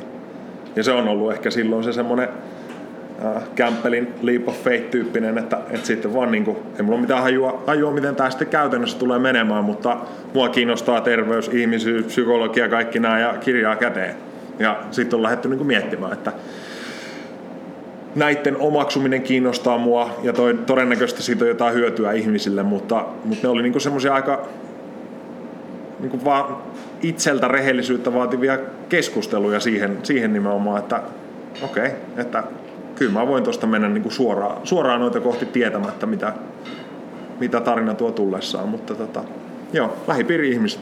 Joo, se on kyllä aika hämmentävää kaksikymppisenä miettiä tollaisia kysymyksiä. Kyllä itsellä oli aika vahvasti se, että miten saatan pään niin sekaisin, että ei niinkö, niinkö pysty enää ajattelemaan mitään. Että... Mä oon nyt palannut Jokaisella on syklimme. Mutta se on jotenkin kiehtovaa kyllä, että et, joo, se on, se on aika nuori ikä kyllä aloittaa kysymään mm. isoja kysymyksiä. Että. Joo, mä tiedä, ehkä se on silloin, mä näin jälkeenpäin mietin, että kaikki lukioajat ja muuta, kun kaikki oli vähän sellainen, että koulu ei maistu tai jotain vähän, niin musta tuntuu, että mä olen aina niillä pitkillä yötä myöten niin fillarireissuilla aika, aika omissa keloissa, niin sillä, että mikä, mikä tässä nyt ei maistu ja mikä on se joku juttu, mutta tota, varmasti moni voi samaistua siihen, että joku, joku kaipuu ollut pitkään, pitkään sisällä ja sitten tietysti kun se sai vähän niin kuin poistoventtiiliin tai luvan, luvan siihen itsellä, niin hitto, että meikä rupesi kiinnostamaan asiat. se oli niin kuin Ei ole enemmän. kyllä huomannut. niin, mutta että se oli ehkä semmoinen niin jotenkin tärkein muuttuja siinä, että vähän niin kuin salli itselleen sen, mm. että mä voin niin itse määrittää sen, että Mä muistan joskus, mä oon kävellyt tuolla niin pääkirjasto Metsossa sillä että ihan helvetti mikä tahansa joku niin auton moottoritekniikka juttukin ollut. Että vaan kiinnostaa tästäkin ymmärtää, että semmoinen niin jotenkin todella kyltymätön vaan niin kuin jotenkin kaipuu sitten siihen, että vähän niin itseohjautuvasti ekaa kertaa. Että mua kiinnostaa ymmärtää ympäröivää maailmaa ja, ja se on ollut kyllä niin vahva potkuri, potkuri sen jälkeen, että tässä ollaan. Mutta se on ehkä ollut se shifti, mikä silloin, silloin on tapahtunut. Joo. Just tuossa itse asiassa yhteisen ystävämme Heikki Harjon kanssa juteltiin ennen kuin tänne tulin ja hänelle myös mainitsin siitä, että, että jos miettii vaikka itseä silloin kymmenen vuotta sitten, kun aloittelin näitä hommia, niin oli aivan valtavan just semmoinen lapsenomainen mieli. Että kun oli vähän sellainen fiilis, että ei oikein tiedä mistään mitään, mutta haluaa tietää. Mm. Ja sitten on saanut itsensä tässä matkan varrella ihan siis tänäkin vuonna välillä saa itsensä kiinni siitä, että kuvittelee tietävänsä jotain.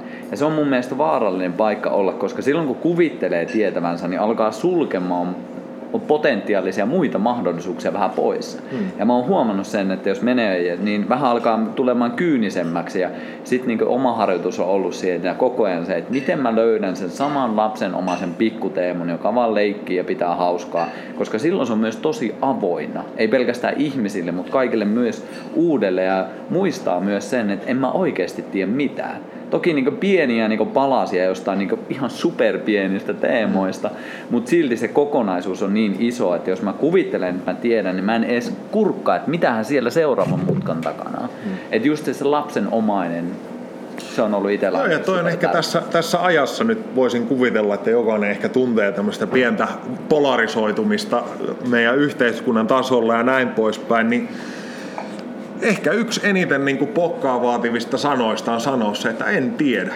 en ymmärrä. Niin kuin vaikka olisi kuinka meidän niin kuin intiimisti meidän omaa elämään vaikuttavia ilmiöitä ja näin poispäin, niin se, että mua kiehtoo äärimmäisen paljon, että millä pokalla jengi painaa niin kuin vahvasti, että näin tämä menee. Niin kuin, että uskonto ja semmoinen niin vahvuuden, varmuuden kokemus epävarmuuden keskeltä ja tribalismi ja kaikki, tämä menee niinku sen yli, että sä oot rehellinen itsellesi. Ja toi on niinku semmoinen, mikä, mikä mua kiehtoo paljon, koska me eletään maailmassa, joka on ihan helvetin kompleksinen. Ja nyt varsinkin totta kai, kun epävakaus kaikilla tasoilla kasvaa, niin joo, kyllä Maslowin kellarista tulee niin kuin se, että vähän semmoista varmuutta ja kaikkea näin poispäin.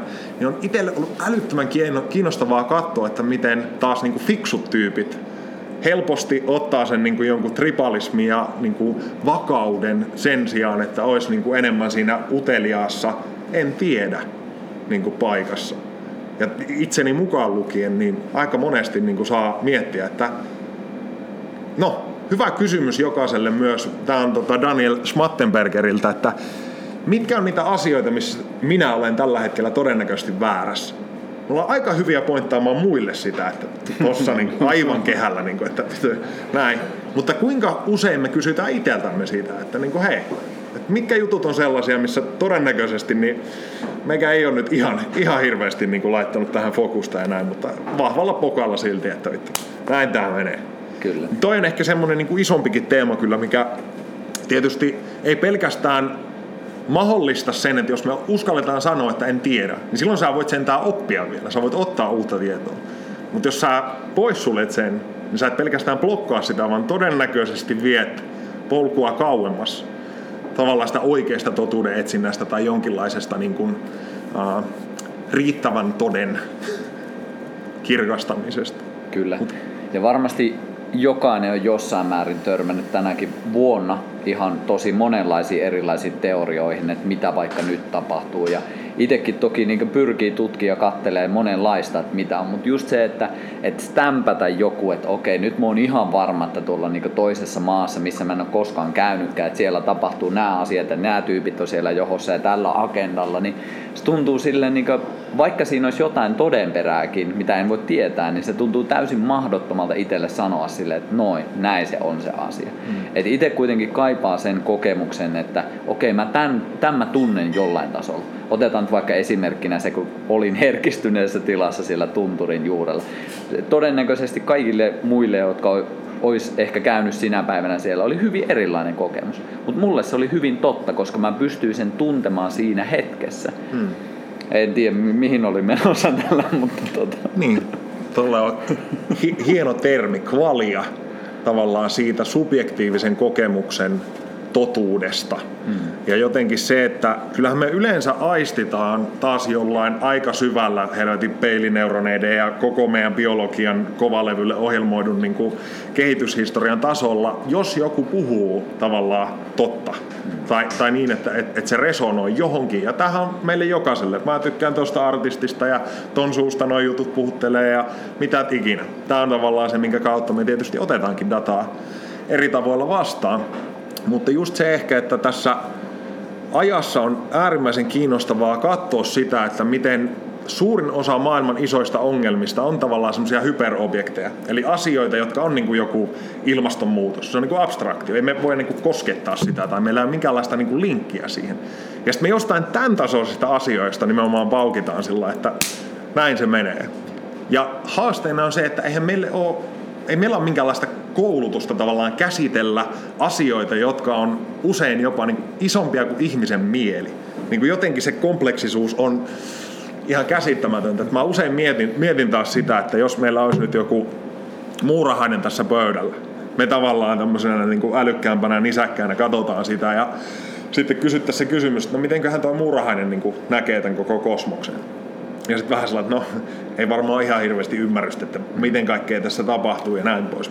Niin okei, okay, miten sitten, että me ajatellaan, että meidän pitäisi jollain kädellisen etuaivolohkolla niin ymmärtää, että miten jotkut ihan käsittämättömän moniulotteiset rakenteet ja kaikki dynamiikka toimii, niin se on ehkä ainakin itselle myös semmoinen niin kuin ihan huojentava ajatus sillä, että on aika isoja juttuja nimenomaan, mistä voi olla tiettyjä subjektiivisia kokemuksia ja linkkejä eri tiloissa ja näin poispäin, mutta se on aika hyvä aloitus keskustelulle, että okei, en tiedä. Ja sen jälkeen, mikä olisi mun mielestä tässä ajassa äärimmäisen tärkeä niin kuin empatiaharjoitus, koska mä huomaan, että monella on nimenomaan ehkä vähän sen niin kuin turva, uskonto, otan tämän jonkun narratiivin vaan niin kuin totuutena, niin et pyrkisi tekemään tavallaan niin kuin rautaukkoja, kun on niin kuin olkiukko tavallaan, että sä niin kuin meet johonkin henkilöön ja näin poispäin ja otat sen toisen ihmisen argumentin ja tavallaan vesität sen sillä, että no, mutta kun tämä on tämmöinen ja tämmöinen ihminen, että tavallaan vesittää se argumentti, niin kääntää ton ympäri ja pyrkisi katsomaan muiden ihmisten, että kerro mulle, niin kuin, että mikä se on se narratiivi. Että aah, Clintonin pedofiliarinkiä syödään käpyrauhasia ja, ja kerro, kerro mulle niin tämä läppä nyt. Ja sen jälkeen pyrkii niin kuin tekemään siitä, osaan kolahtisella todellakin, mutta tota, niin, et pyrit tekemään mahdollisimman vahva tavallaan siitä narratiivista. Ja sen jälkeen pyrkisi tavallaan pilkkomaan osiin, että, että okei, mitkä asiat täällä pystytään todentamaan, mistä asioista on vahvaa näyttöä tai näin poispäin. Ja kaikki tämä jotenkin niin kuin on semmoinen prosessi, mitä tosi harva tekee, koska meillä on elämä ja niin kuin lapset ja kaikki näin. Mutta haasteena on se, että muuten me ollaan niin kuin myös jotenkin sellainen, että kädet pystyy niin kuin suurin piirtein ihan kaikesta. Tämä on mulle siinä mielessä huolestuttava asia, että voisiko sanoa tämmöisessä niin kuin, äh, infosodankäynnin maailmassa yksi aika klassinen strategia on vaan niin kuin laittaa niin paljon dataa eteenpäin, että sit ihmiset vetää niin kuin nihilismikortia, että no en mä voi ymmärtää niin ihan sama, en mä en ota enää mihinkään kantaa. Ja se on myös samaan aikaan äärimmäisen pelottava, pelottava ilmiö.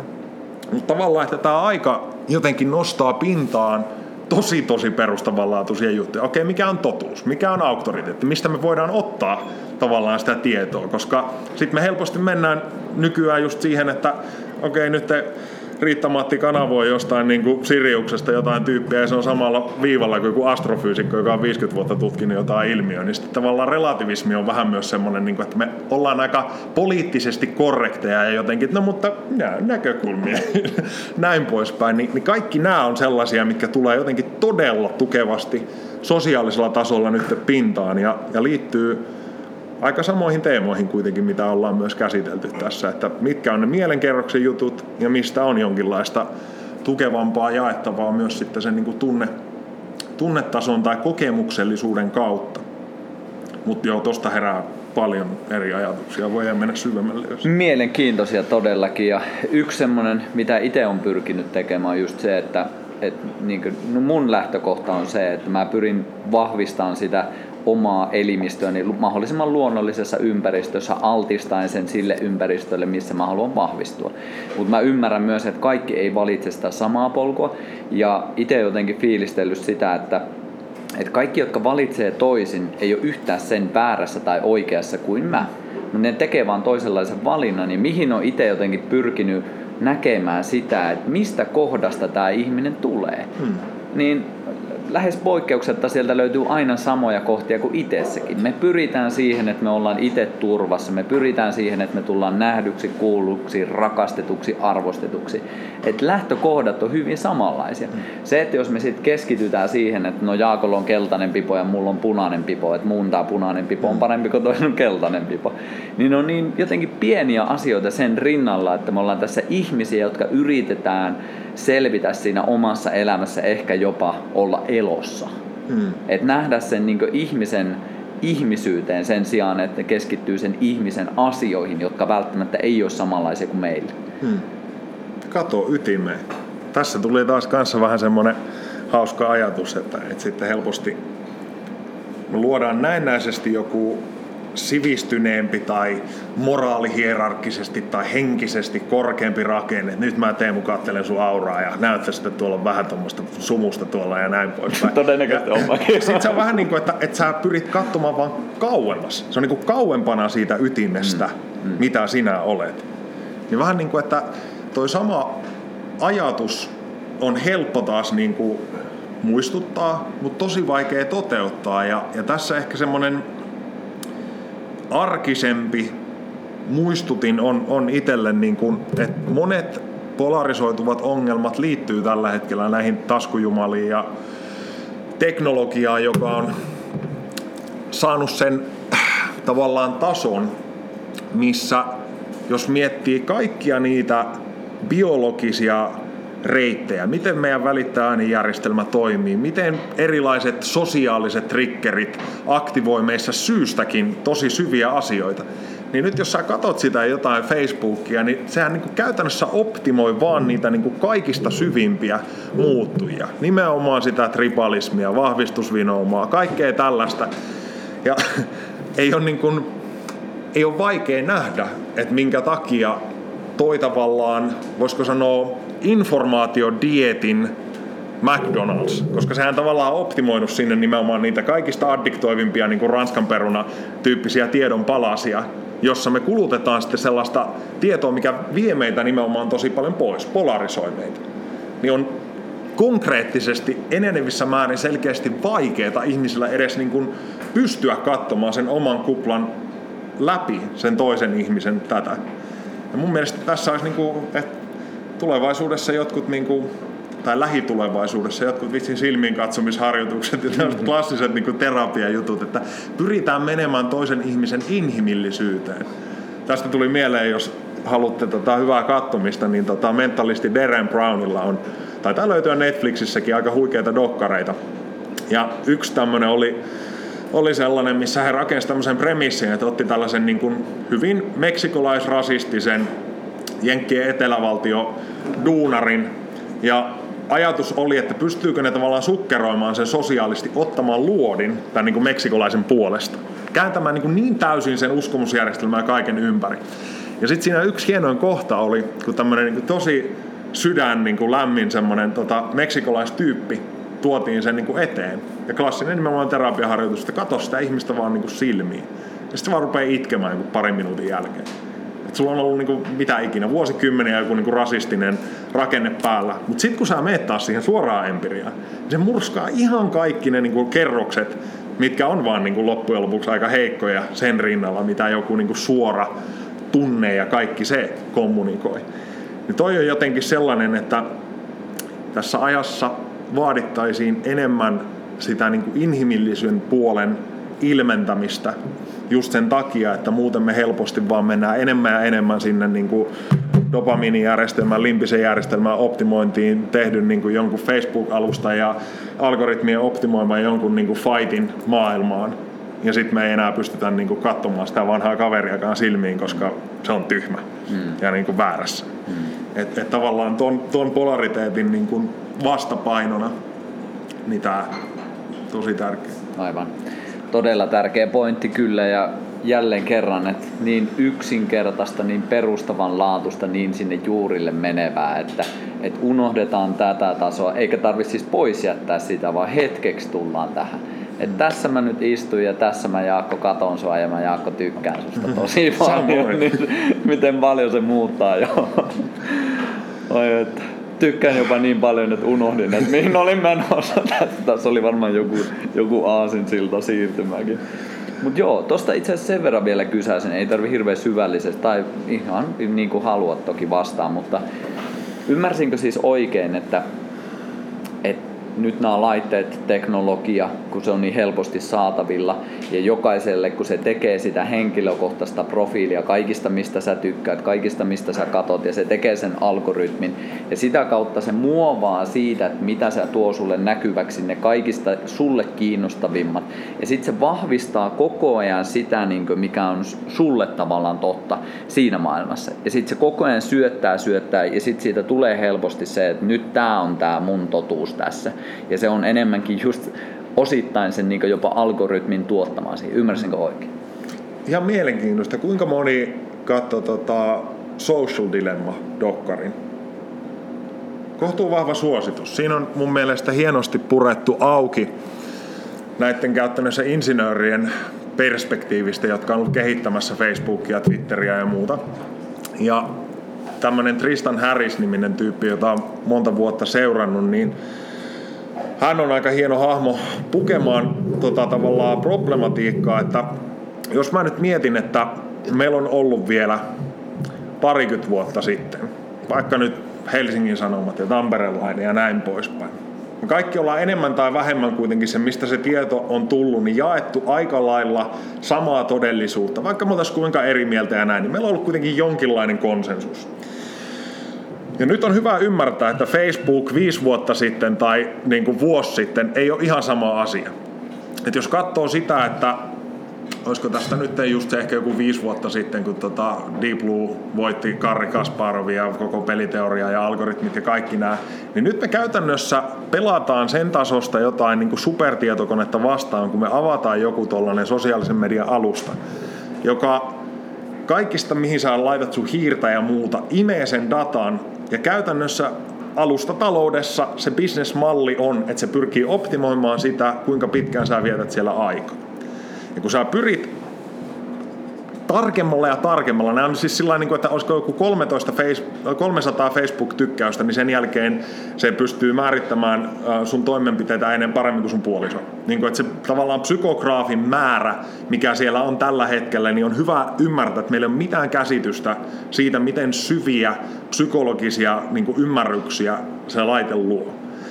Ja jos sen tavoitteena on saada sut pysymään sillä mahdollisimman pitkään, niin tämä on vähän sama ilmiö kuin, että mä joskus mietin, että jos meillä olisi käyty joku keskustelu siitä, että miten joku App Store tai joku tällainen, joka on kuitenkin yhteiskunnallisesti aika olennainen juttu miettiä, että millä perusteella se optimoi, että nouseeko sinne kärkeen nyt joku meditaatioaplikaatio tai niin kuin muista juoda vettä tyyppinen applikaatio, vain se niin kuin just joku tissit näytä kuvat, niin kuin pelaaminen ja kaikki tällaiset. Nämä ei välttämättä ole yhteiskunnallisesti ehkä ihan niitä niin kuin parhaita juttuja, mutta markkinatalous, no, ehkä jotain pientä päätöksen tekee regulaatio muuta. Eli monissa tällaisissa asioissa meillä on käyty mitään keskustelua siitä, että millä pohjalla joku tollainen valtavan paljon meidän käyttäytymiseen yhteiskuntaan liittyvä muuttuu ja optimoida. Ja mä en usko, että ne kaikki on taas sitten niin kuin pelkästään pahuudesta käsin tehty, mutta jos sä optimoit sitä koko ajan, niin mitä sieltä lähtee tulemaan? Se tökkii syvemmälle ja syvemmälle nimenomaan sellaisia tekijöitä, että okei, nyt vahvistetaan tätä asiaa, koska todennäköisemmin sen jälkeen sä siitä tutusta aiheesta klikkaat sen, että no tääkin liittyy siihen, mistä mä oon. Ja sit sä oot niin kuin se joku rabbit hole jälkeen niin kuin 12 tuntia myöhemmin nimenomaan sillä jossain, että nyt kyllä loksahti kohilleen kaikki, että kumma, että tuntupa kyllä, että vittu, meikä nyt ymmärs. Ja sitten samaan aikaan se niin kuin toinen puoli on vaan niin kuin koko ajan ohjelmoinut ja naputtanut sussa semmosia palasia, mistä sä et edes ymmärrä. Ja kun mä katson monia näitä narratiiveja, niin on kiinnostavaa katsoa, että niissä on paljon jopa tämmöisiä niin kuin todella pitkän linjan niin kuin mytologis-runollisia piirteitä ja just sitä, että no niin, nyt ollaan just taas siinä kynnyksellä, että heti tämän jälkeen parempi huominen koittaa ja niin kuin todella vahvoja niin kuin hyvän ja pahan demonisointia ja symboliikkaa ja kaikki tämä niin kuin liittyy niihin samoihin piirteisiin, mitkä on koko meidän evoluutiohistoriassa palvelu erilaisia rooleja. Ja nyt totta kai se masina näppäilee näitä palasia meissä ja sitten me ajatellaan, että tämä oli meidän oma ajatus. Tämä oli meidän oma narratiivi kun samaan aikaan niin voisi olla hyödyllistä miettiä jotain tällaista masinaa, että jos sulla on käytännössä maailman addiktoivimmat niin päihteet koko ajan taskussa, ja sä ajattelet, että sä et addiktoidu käyttämällä niitä säännöllisesti, niin äh, ei välttämättä paras ajatus ikinä. Ja sitten nimenomaan, että toi vaikuttaa niin paljon meidän koko kollektiiviseen keskusteluun tällä hetkellä siitä, että mikä on totta. Jos sulla on täysin oma todellisuuskupla, missä mä selaan 10 tuntia sun jotain fiidiä ja saan aivan eri uutiset kuin mitä täällä, niin en mä voi silloin syyttää sitä, että sä oot varsinaisesti väärässä, vaan sun todellisuuskupla ohjelmoituu niin vahvasti erilaisella informaatiodietillä, että niin kun toi tekee tavallaan sitä empatiasta nimenomaan paljon vaikeampaa, koska joku on vahvemmin ja vahvemmin koko ajan mennyt jonkun, jonkin tyyppiseen narratiiviin, usein huomaamattaan.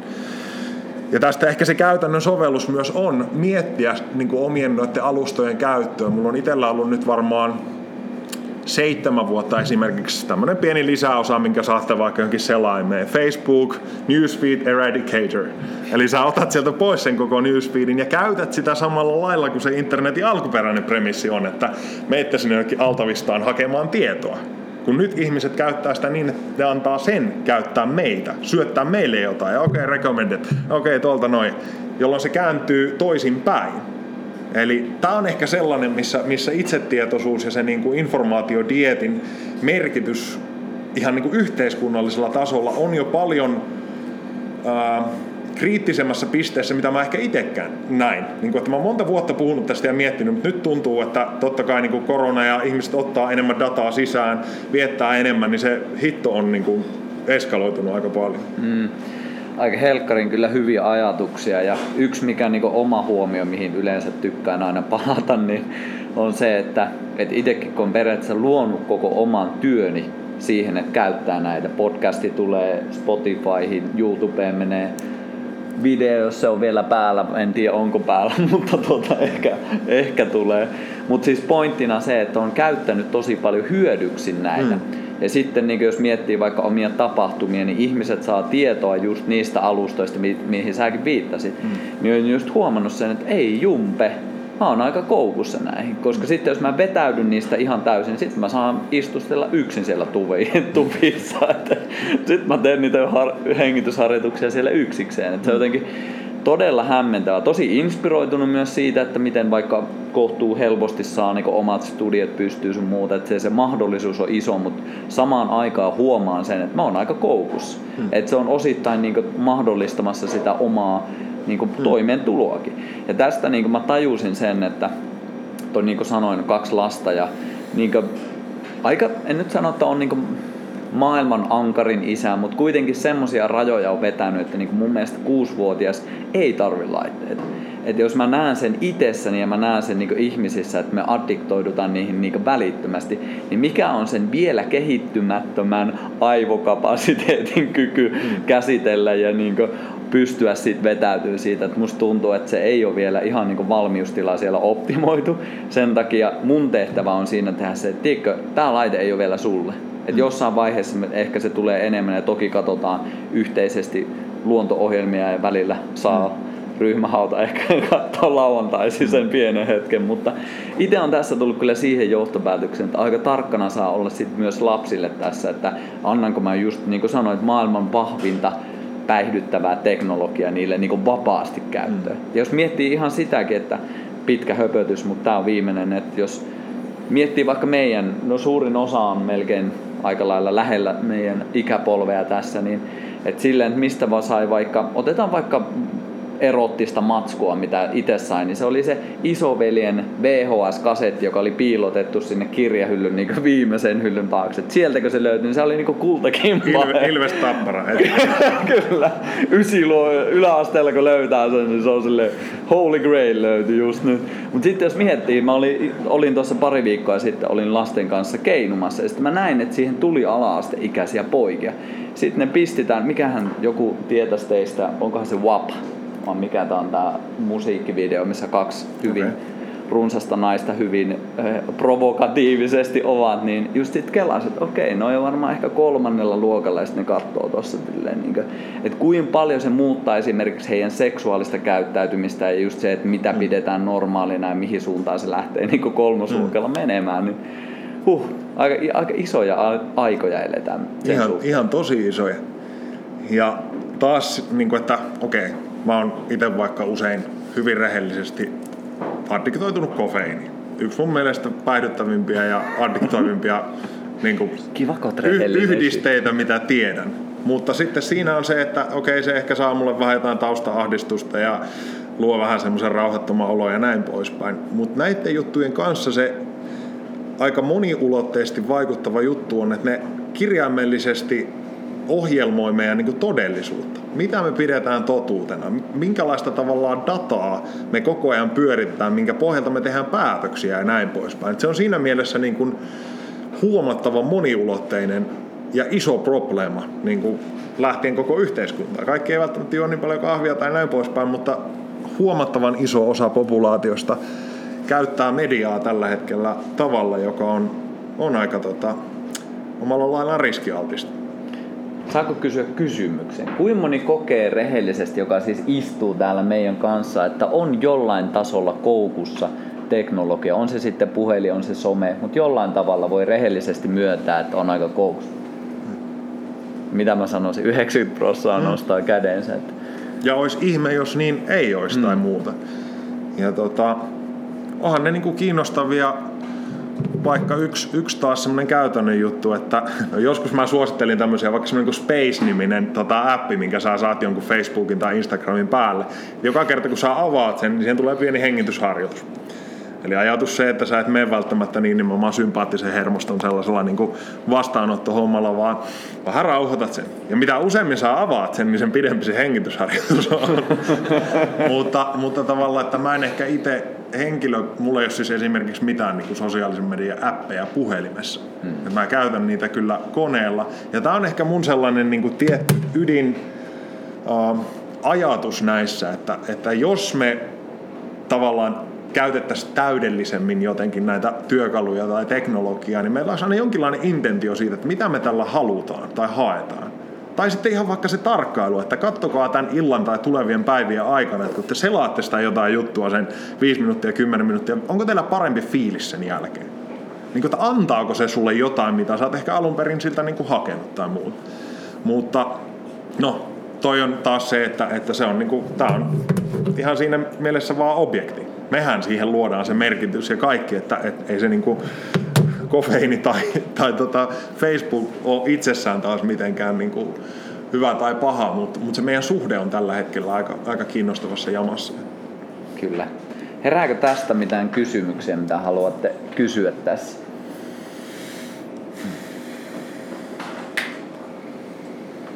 Kauan me ollaan höpöt. Hiljasta väkeä. Mulla, siis mä mietin, että mulla kiinnostaisi kuulla ajatuksia siitä, että mitä, millä tavalla se sitten se läpinäkyvyyspuoli sosiaalisessa mediassa, koska sitten puhutaan tosi paljon just siitä negatiivista puolista, mutta sitten usein pysytä, puhutaan myös niistä, niin mitä kaikkea positiivista se voi tulla Mä voin ottaa tästä kopin, niin saat muodostella ajatuksia. Mä oon itse kokenut, että siinä on tosi paljon, niin kuin sanoin, että on luonut hyvin pitkälti oman työni sitä kautta, että Et esimerkiksi sitä, että on, on löytänyt tosi paljon samankaltaisuutta, samankaltaisia ihmisiä, kenen kanssa voi viettää sekä työn puolesta, mutta myös sitten vapaa-ajalla aikaa. Et kyllä mä koen, että sen, että tai jotenkin miten se oma polku on mennyt, että se mikä on mahdollistanut sen on se, että on itse pistänyt jonkinlaista että tämmönen mä oon tämmöisinä kaikkina puolina ilman, että on liikaa yrit. Totta kai sitä varmasti alitajuntaisesti tekee jonkin verran, että yrittää jotain tiettyä puolta tuoda. Mutta on siihen, millä kapasiteetilla pystynyt, että tuo sen oman itsensä kokonaisen ja sitä kautta on löytynyt sitten ne oikeat ihmiset siihen, että että kyllä mä koen, että se varsinkin työn puolesta on auttanut ihan ja yleensäkin ihmisten löytämisessä. Mutta mikä jotenkin tärkeä pointti, mitä haluan tuoda ja tuossa kirjassakin tuon sitä, että se on vasta se ensisilta. Se ei tule koskaan mua täyttään, että mä saan sen yhden tykkäyksen tai sen yhden viestin joltain ystävältä, vaan se, että siinä on joku mahdollisuus laittaa se viesti, että hei, mitä teet tänään, voinko tulla teille yöksi, käydäänkö saunomassa. Että se on se silta, mikä mahdollistaa tämän, mitä me kaikki janotaan. Eli se, että katellaanko Jaakko illalla silmiin toisiamme. Hmm. Joo, aika monta, monta ajatusta ja totta kai varmasti niin tässä pisteessä ei oltaisi, jos ei se olisi antanut niin paljon arvoa, arvoa ihmisille, että joku X miljardia ihmistä niin käyttää niitä. Eli on aika selvää, että se on luonut ihan valtavan paljon – hyvää, mitä voisi luetella niin kuin ihan kaiken mahdollisen suhteen, mutta se niin kuin pohja-ajatus on mun mielestä kiinnostavaa vähän laajentaa tämän tematiikan ulkopuolellekin, että se tavallaan Piilaks on vähän niin kuin hippihenkinenkin niin kuin tiedon demokratisointi ja muuta ajatuksena, niin sehän on niin kuin äärimmäisen hieno. Mutta sitten tavallaan, että jos miettii, niin ei moni ole osannut heijastaa sellaisia haasteita, mitä se on synnyttänyt. Ja tämä on ehkä läpi kaiken teknologian aina hyvä muistaa, että me luodaan jotain, siitä syntyy hyvää, siitä syntyy ongelmia ja sitten me ratkotaan niitä uusia ongelmia yleensä luomalla lisää teknologiaa ja näin poispäin. Et mä en ehkä myöskään näe tätä mitenkään semmoisena niin kuin jupas eipäs, vaan ehkä, että me ollaan tultu myös tietynlaisen tien päähän siinä, että meidän täytyy oikeasti katsoa myös sitä synnytettyä ilmiöä, koska nyt meidän täytyy oikeasti myös miettiä, että miten me luodaan joku uusi rakenne ja jaettuja totuuksia. Ja nimenomaan ilman sitä, että se koko systeemi on, on loppujen lopuksi aika vahva monopoli määrittää niin kuin nimenomaan meidän vaalien tuloksia ja kaikkia niin kuin valtavia yhteiskunnallisia juttuja, että, että se niin kuin on varmaan aika lailla tällä hetkellä koko informaatioekologian niin kuin keskeisimpiä kysymyksiä, että millä tavalla me luodaan se uusi rakenne, koska, koska se on tavallaan välttämätöntä. Mutta se ei ole millään lailla pois siitä, että kun mä itsekin voi kompata, että aika paljon kavereita ja niin kuin hienoja duunijuttuja ja muuta se systeemi on mahdollistanut. Ja tota, ehkä toinen vaan mitä korostan, niin on hyvä ymmärtää se, että se ei ole niin kuin sama ilmiö joku Facebook tai Twitter kuin mitä se oli vuosi sitten vaan se tavallaan eksponenttinen kehitys laskentatehossa ja kaikessa sillä taustalla muokkaa sitä niin valtavasti, että, että se on niin kuin hyvä itsekin kalibroida vähän niin kuin koko ajan, että minkälainen systeemi tällä taustalla rullaa, mutta niin, aika paljon tukiryhmiä ja hienoja juttuja ja niin kuin kaikki kertaa kaikki. Kyllä. Joo, ja toistan vähän itseäni, mutta jotenkin koen sen tarpeelliseksi, että esimerkiksi vaikka miksi alkoin noita miesten viikonloppuja pitämään on just se niin omaakin tarve siinä, että mä mm. haluan vaan vitsi sille, että me ollaan kaikki lattialla, tossa on tuli ja me katellaan sitä ja vähän hengitellään ja mm. pöhistä. Ja ihan sama homma tässä. Mä niin todella paljon janoan tätä. Et en mä niin todennäköisesti en mä jaksa tehdä noita podcasteja enää yksin jossain kopissa, vaan silleen mieluummin tälleen. Koska jo tässä, että niin vaikka te ette ole mitään juuri puhunut, mutta tässä on niin eri tunne. Mä tunnen, että tässä on ihmisiä ja just se yhteinen jaettu tila ja hetki, että miten vitsi se on niin arvokasta. Ja mä toivon, että jokainen tekee sen oman osuutensa siinä, että mä oon ainakin itse kokenut sen silleen, että ne ei tapahdu vahingossa. Että sulla pitää tehdä se oma effortti siihen, että sen vitsi ne ihmiset löytyy. Ja se mun kokemus on edelleen se, että, että sulla pitää olla itse re, niin rehellinen siinä epätäydellisyydessä kuin ollaankin, niin että, että ne oikeat ihmiset tulee siitä. Jos me yritetään jotain feikattua, jotain semmoista, mikä ei ole sit kuitenkaan meitä, niin ei ne sitten ne oikeat ihmiset keräänny siihen, minkä kanssa sä tunnet silleen, että mä tuun nähdyksi, mä tuun kuulluksi, mulla on hyvä olla tässä. Tää on näköjään tää mun tää, tämän päivän teema, Reach. mutta niin se taitaa olla joka ikinen ilta. Oi että, tämmönen niinku, tässä ei ole mitään aasisilta. Yleisökysymys, mikä tuli, tää on ehkä illan tärkein kysymys. Meneekö Jaakolla vielä jalkapään taakse? Jalkapään taakse. Mä veikkaan, että tää, tää linkittyy nyt johonkin, johonkin tota, mahdollisesti johonkin painivideoihin, ehkä, ehkä jopa mitä, mitä voi löytyä jostain. Mutta rehellinen vastaus on, että en tiedä. No. Ei ole ollut tiistai-iltana nyt semmoista hetkeä, että olisin tsekannut, että meneekö jalka pään taakse. Mutta ehkä vähän epäilen. Nyt just ainakin tällä hetkellä, niin on pikkasen persikki tuolla niin kuin jumissa, että voi olla, että joutuisi vähän venyttämään auki. Mutta no Vastaus on, että todennäköisesti ei. Mutta lähitsillä en tiedä, niin tykkäsin siitä. Miksi lähdepettä? Ehkä nykyään semmoinen lyhyt vastaus tai ajatus itselle on ollut, ollut se, että jos mä mietin monia taas tämmöisiä rakenteita, mitä me otetaan vähän ulkoapäin, että joku kiitollisuuspäiväkirja tai mikä tahansa tällainen muistutus siitä, että, että niin kun on tärkeä ruokkia mielen sellaisia osia tai mantroja, jotka tavallaan nimenomaan saa meidät taas näkemään ympärillä enemmän siistejä juttuja, arvostamaan enemmän asioita ympärillä ja mitä me tehdään enemmän, niin sitä me tehdään helpommin enemmän. Mutta mulle ne on aina tuntunut taas myös vähän semmoisilta niin vaan niin kuin ajatustason jutuilta, että yleensä aina jos mä pystyn jotenkin kinesteettisesti liittämään johonkin niin kuin ajatukseen vahvemman tunteen, niin vaikka se ajatus, että mä menen jonnekin niin kuin lähteelle käymään vettä, niin se on mun semmoinen tietynlainen kirkkoonmeno rituaali taas siitä, että mulla on tässä substanssia, johon niinku 99,9 koko planeeta ja galaksia ja kaikkien ihmistä ei ole edes mahdollisuutta. Ja mä saan tätä ilmaisiksi täältä. Ja niin kuin, tää antaa elämän kaikelle tällä planeetalla ja niin kuin, vitsi, lähde. Niin kuin miettii taas sanana niin kuin jotenkin kaiken lähde. Niin se tavallaan aktiivisen kiitollisuusmeditaation määrä tai minkälainen fiilis tai tunnetatuointi mulla tulee siihen hetkeen, kun mä tavallaan muistutan jostain niin perustavanlaatuista asiasta kuin vaikka vesi.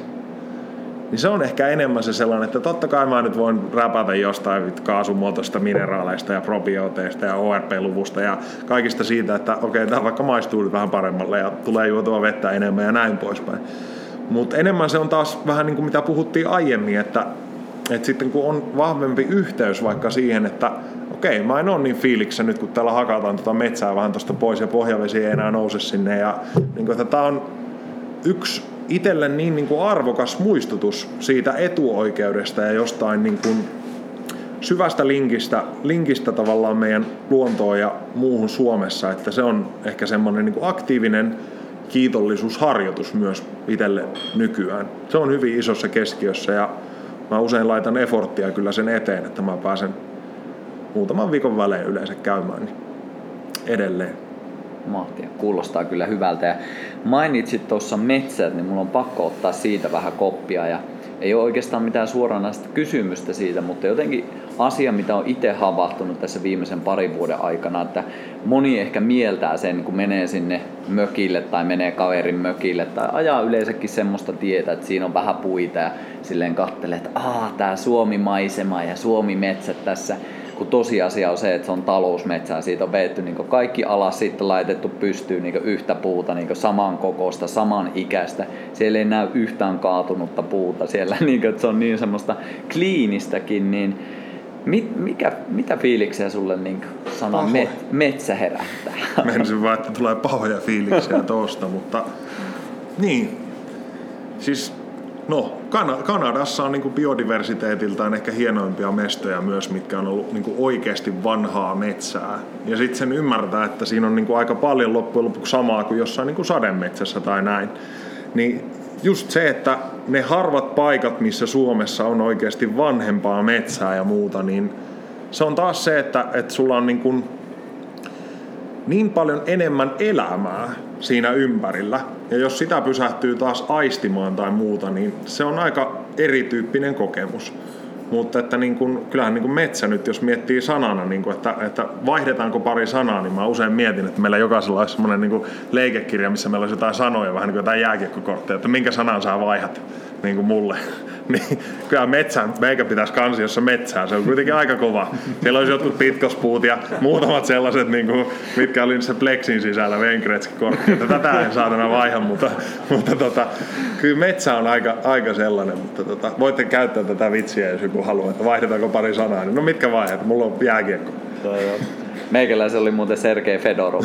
Sergei Fedorov ja löytyi sata kappaletta erilaisissa muodossa. Ja aina oli se joku isoveli, joka kusetti kaikkia jollain hopeenvärisellä kortilla, mikä on minkään arvoinen, mutta tämä on hyvä. Osa porukasta on ihan hiljaa, mutta osa nauraa, koska tietää, että mikä oli korttiajan todellisuus. Mutta siis niin, toi on niinku ehkä vaan pointtina, että samalla lailla kun me ollaan monokropattu niin kuin maanviljelyksen suhteen isoja peltoaloja, tuhottu se koko ekosysteemi pitkälti sen kautta, että no saataisiin niin kuin massoille ruokaa ja näin, niin ollaan me samaa tehty metsäekosysteemeille myös. Et se on, on tietyssä mielessä Mä oon ehkä vähän armollisempi myös ton suhteen usein, että ihmiset harvemmin edes ymmärtää, mitä ne tekee.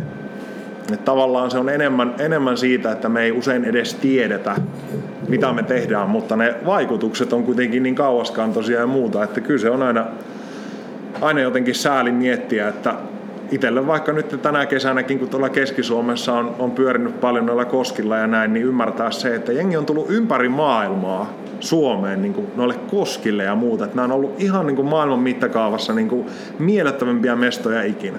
Sitten siellä vähän lopataan, että vähän ojitetaan ja tehdään tällaisia pikku tota juttuja täällä suoalueella ja kaikki hapot vedetään ja sitten ne on niinku humusta täynnä ne niinku kosket ja näin poispäin. Niin me voidaan katsoa tosi monia tällaisia systeemeitä, mihin monet meidän tavallaan teho, teho tai teollistumisen vaikutukset kantaa. Ja en mä nyt syytä, että joku on joskus sotien jälkeen ollut sillä, että pitäisi saada vähän energiaa ja paperia ja näin poispäin. Mutta tietysti nyt niin kuin itselle, niin kyllähän se niin kuin vähän sattuu sydämeen miettiä, että miltä tämä niin voisi näyttää tai muuta, mutta en mä tiedä, onko se niin ajatuksena sitten hirveän arvokas, mutta ehkä se on hyvä puhua, puhua niistä, että kyllä jos niin kuin millä tahansa tavalla me voidaan lisätä luonnon monimuotoisuutta jossain omassa pienessä yksikössäkin, niin näyttäisi olevan aika kova juttu meille ja planeetalle. Kyllä, just näin. Ja toi on niin ytimessä, jos miettii vaikka sitä, en nyt väitä olevani sota-ajan asiantuntija mitenkään, mutta jos miettii sitä sen jälkeistä aikaa, että miten iso ylpeyden aihe se on ollut, että meillä on ollut resurssi, metsä, puut, joita ollaan pystytty hyödyntämään ja käyttää sinne just uudelleen rakennusvaiheessa. Ja ehkä sitten nyt voisi fiilistellä sitä, että kun nyt ei olla enää siinä, että voidaanko jotenkin muuttaa sitä. Ja sitten sit kun nähdään toi, että että kun mennään tosiaan vaikka luonnonsuojelualueelle, jossa ei, ei olla etsimässä malmia, vaan katsomassa, että mikä meininki siellä on. Että sitten kun siellä on oikeasti sitä, että siellä on niin, siellä on nuorta, siellä on vanhaa, siellä on keski-ikäistä, siellä on pientä, siellä on isoa, siellä on just sitä kaatunutta. Että mulle se Elä ota mitään mielikuvia. Ei vaan jatkan kohta perän loppuun vaan. Mutta mut just se, että mikä niinku itselle toiminut siinä vertauskuvana, että, että se jollain tasolla mulle ainakin edustaa semmoista elämää, mitä mä haluaisin elää. Et ei se ole semmoista, että siellä on kaikki vitsi rivissä ja kaikki kunnossa, vaan niin kuin sanoin, että siellä on niin kaikkea. Ja just se, että niin ihan tunnetasolla, ihmistasolla, että se on monimuotoista ja ne kaikki, mitä siellä on, niin niille on oikeasti paikkansa. Ja ne tekee sitä omaa duunia, vaikka se ei ehkä semmoiselle tämän ajan ihmiselle, joka katsoo tämän ajan esteettisillä standardeilla, niin se ei näyttäydy silleen kauniilta. Mutta mm. sitten taas kun katsoo jostain semmoisesta, että vaikka monimuotoisuuden linsseiltä, niin miten kauniilta se näyttää, kun siellä mm. oikeasti kaikkea erilaista, jotka saa olla siellä. Nyt lähti vaan niinku taas maailman isoin, isoin tällainen. Meillä tota, tästä jo monta viikkoa mä kuuntelin tämmöisen Mark Jake Plotkin, joka on tämmöinen etnobotanisti, joka on käynyt Amazonaksella paljon. Ja hänellä oli hyviä esimerkkejä, että viime vuonna Amazonakselta löydettiin muun muassa pinkki delfiinilajike, uusi pinkki delfiinilajike parimetrisiä sähköankeriaita. Sä jos me ajatellaan usein sillä, että no okei, okay, nyt Risto-Matti löysi uuden niin osterivinokka-lajikkeen tuolta niin härmän metsästä, niin sillä että kovaa juttu. Niin jos tuolla on niin kuin valtavan kokoisia nisäkkäitä, mitä me ei olla edes löydetty, niin itsellä äkkiseltään niin heräisi sillä, että no joo, että jos täältä nyt katsoo sellainen historian valossa, että ihan sellainen pieniä niin kuin katalyyttejä vaikka meidän kehityksellä on ollut joku niin kuin anestesia kehitys niin kuin lääketieteessä. Et inkkareilta näistä kuraren nuolen kärjestä tämä tietty myrkky eristettiin ja ei tietysti mitään profitteja heille, mutta tota, lääkefirmat teki hyvät, hyvät kilut ja sitten laitettiin tota, Risto ja Leena nätisti siihen puudutukseen ja ihan pikkusen mullisti jotain pientä alaa, niin kuin vaikka kirurgiaa. Niin jos miettii sitä niin kuin biologista kirjastoa, mikä tuolla tällä hetkellä on, ja sitten me ollaan vähän just sillä, näin monimuotoisella, laitetaan vähän samaa ja näin poispäin.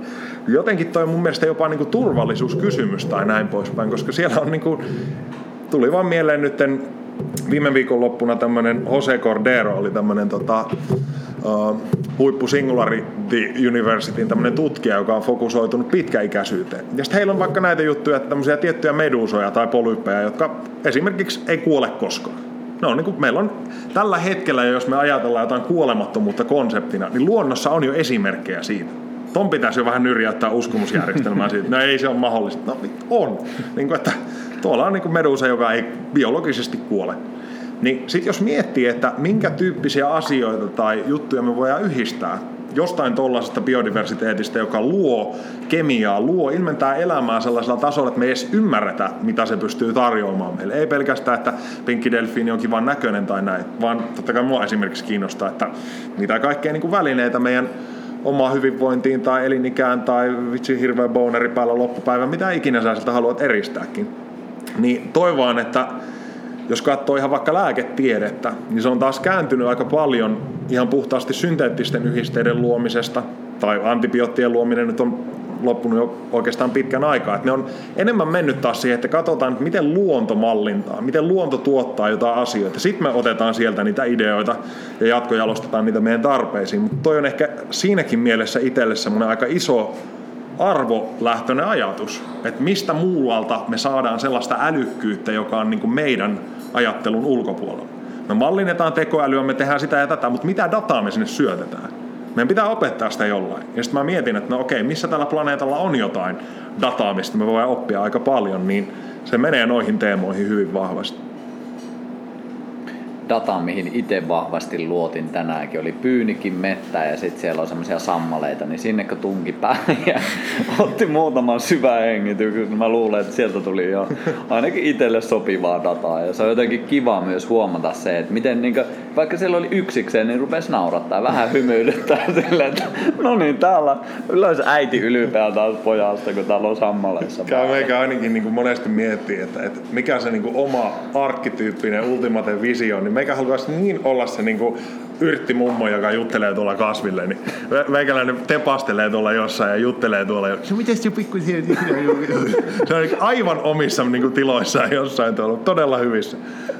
Hymy naamalla. Ja tästä tuli itse yksi, yksi tämmöinen hieno, hieno story, minkä voi, voi nyt tähän väliin jakaa, mutta oli tämmöinen niin kuin, kylän vanha nainen, jonka tota, suhteen kaikki oli sitten huolissa, että sä et niinku syö riittävästi, että, että sä niinku kuolet, koska sä niinku aliravittu ja näin poispäin. Ja se mummo oli sellainen hyvissä vaan, että, että nuoret että, että ei oikein hiffaa näitä.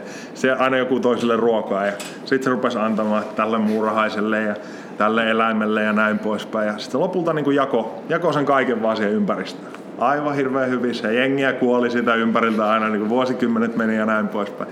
Ja sama läppä toistui. Ja sitten jossain vaiheessa ihmiset alkoi hiffata, että niin, että mikä, olisiko meillä ehkä jotain opittavaa, opittavaa tältä, että miten terveellistä on vaikka se jakaminen tai jonkinlainen primääriravinto ja se tunne taas, mikä meille tulee, kun me annetaan muille jotain. Niin, niin kuin sanoin, niin sieltä Maslowin muistiinpanoista niin vielä korkeampi kerros. Hmm. Mutta joo. Todellakin. Ja mikä on ehkä itsellä tuonut tuohon sen niin pisteen iin päälle on just se, että sit kun sai, sai lapsia ja tajus sen, että niinku, et ei vitsi, että mä oon, niinku, mä oon osa tätä jatkumoa.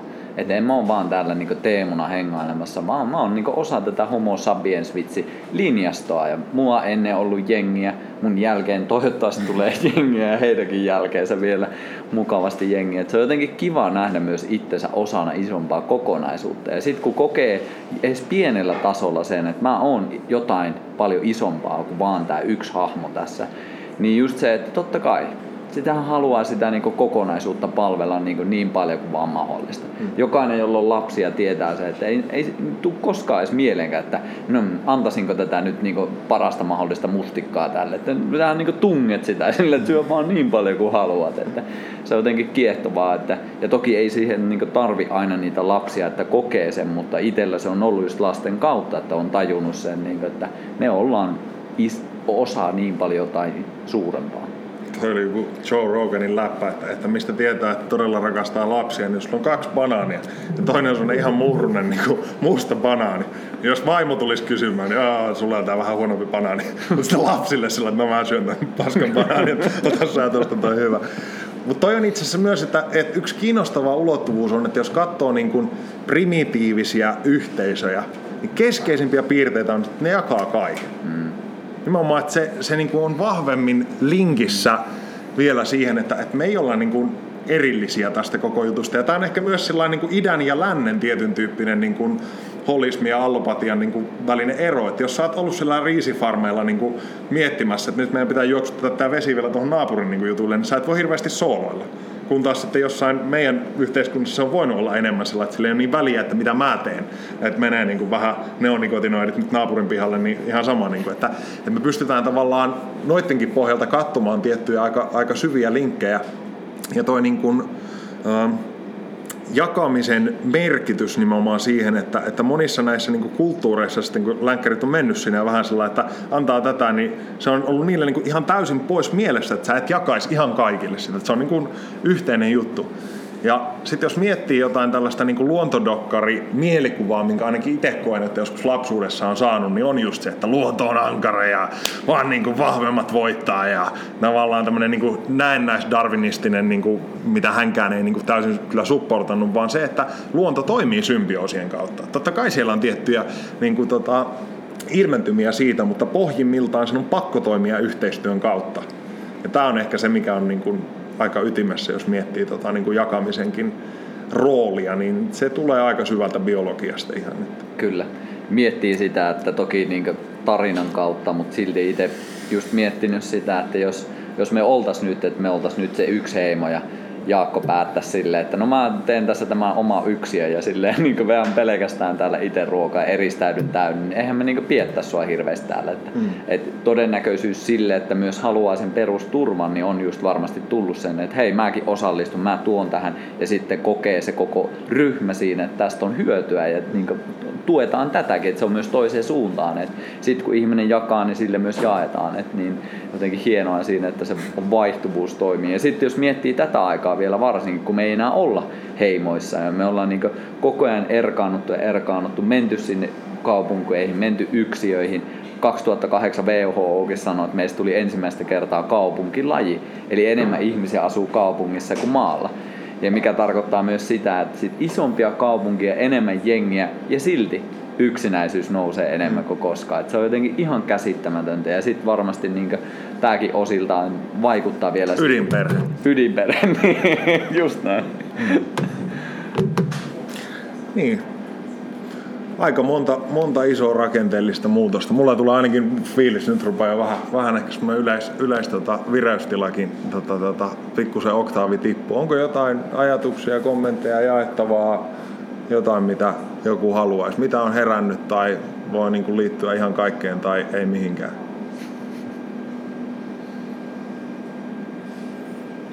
Tuosta heimokulttuurista ja jakamisesta tuli mieleen, koska tänään on just lukenut sosiologi Nilsin ajatuksia valtaeliitistä ja keskiluokasta, että tavallaan niin kuin, että missä kohtaa se on kääntynyt meillä niin päälailleen, että ei enää jaetakaan, vaan just mietitään, että kenellä on se valta, jotka pystyy saavuttaa sen oman haluamansa riippumatta siitä, että vaikka ne muut vastustaa, eikä siinä, että miten me voidaan synkroniteetissä jotenkin luoda sellaista, joka on kaikki. Maanviljelys. Maanviljelys, niin lyhyt vastaus on maanviljelys, että mennään siitä, että että on tämä yhteisö siitä, että tämä onkin mun oma. Että kyllähän siellä on tosi paljon tullut sitä erillisyyttä. Toki varmasti paljon monimuotoisempi asia, mutta kyllähän se on aika suuresti varmasti yksi, vaikuttanut. Yksi mulle itse asiassa kiinnostava, vähän uudempi, uudempi ja ilmeisesti ihan varten otettava teoria on ollut, että maanviljelys on alkanut pitkälti sen takia, että me ollaan uh, ruvettu fermentoimaan viljoja ja skaalaamaan sitä. Eli toisin sanoen taas vaikka niin kuin alkoholin rooli kehityshistoriassa. Jos sä oot ollut joku nomadi niin kuin koko ajan liikkuma, liikkuva tota, heimo jossain Turkin koillisosissa, mihin ehkä nyt jotkut niin kuin arkeologiset evidenssit laitettaisiin jonnekin Kopekli Tepen alueelle, mistä maanviljelys ja muuta alkanut, niin siellä ihmiset on ensin liikkunut ja silloin sä oot ollut koko ajan kausiruokien tavallaan armoilla. Ei sulla koko ajan ollut saatavilla tiettyjä samoja juttuja. Ja sitten Juha-Matti on välillä saanut niin bissejä ja ollut sillä että nyt on hyvät partit tai näin. Niin ajatus siitä, että me opittiin fermentoimaan viljoja ja että alkoholilla olisi ollut iso rooli siihen, että me pysyttiinkin paikallaan ja ruvettiin skaalaamaan sitä jotain emmervehnan tuotantoa ja näin poispäin. Kiinnostava ajatus taas mun mielestä.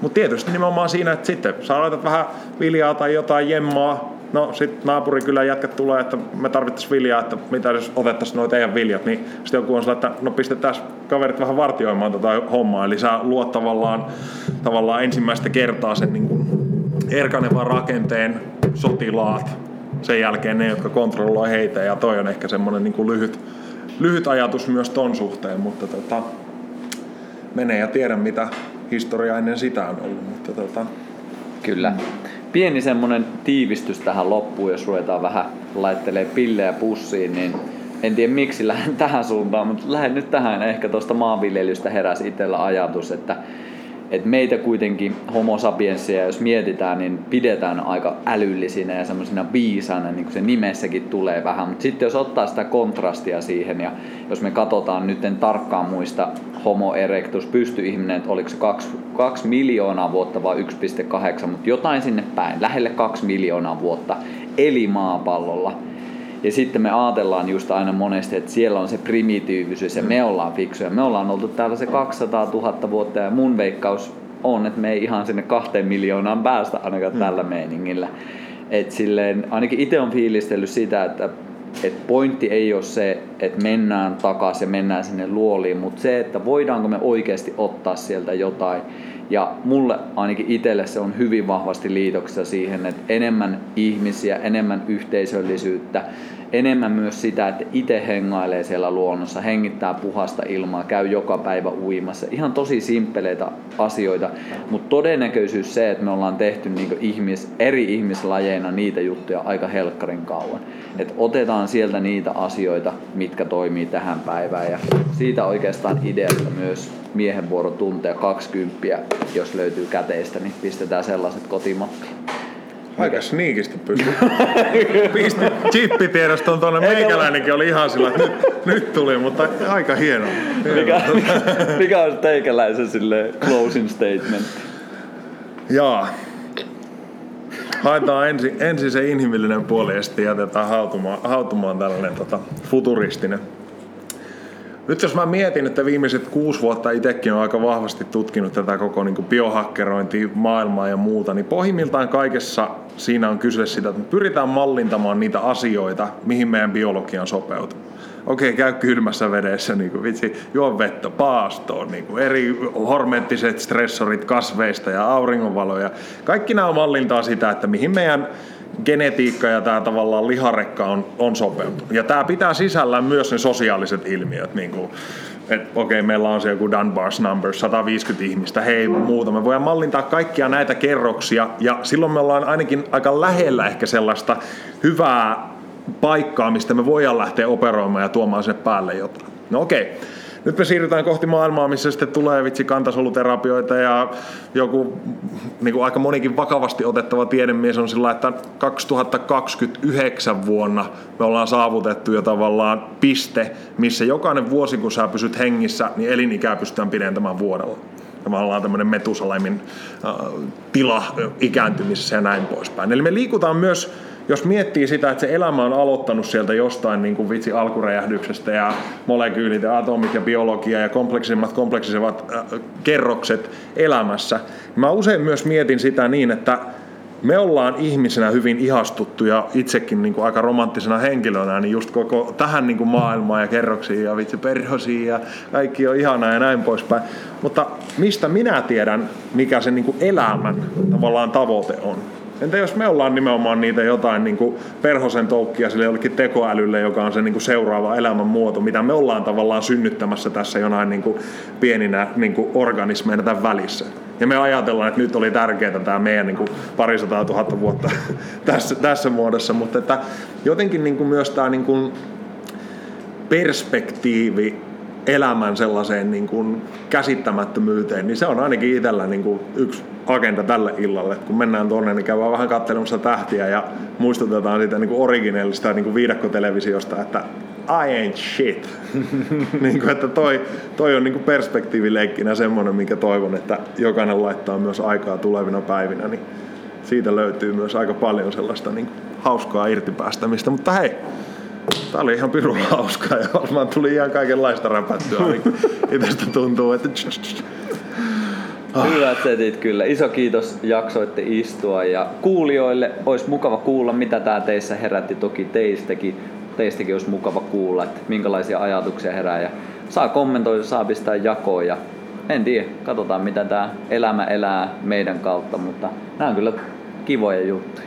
Joo. Kunnia olla täällä. Ei muuta kuin kiitos kaikille. Kiitos.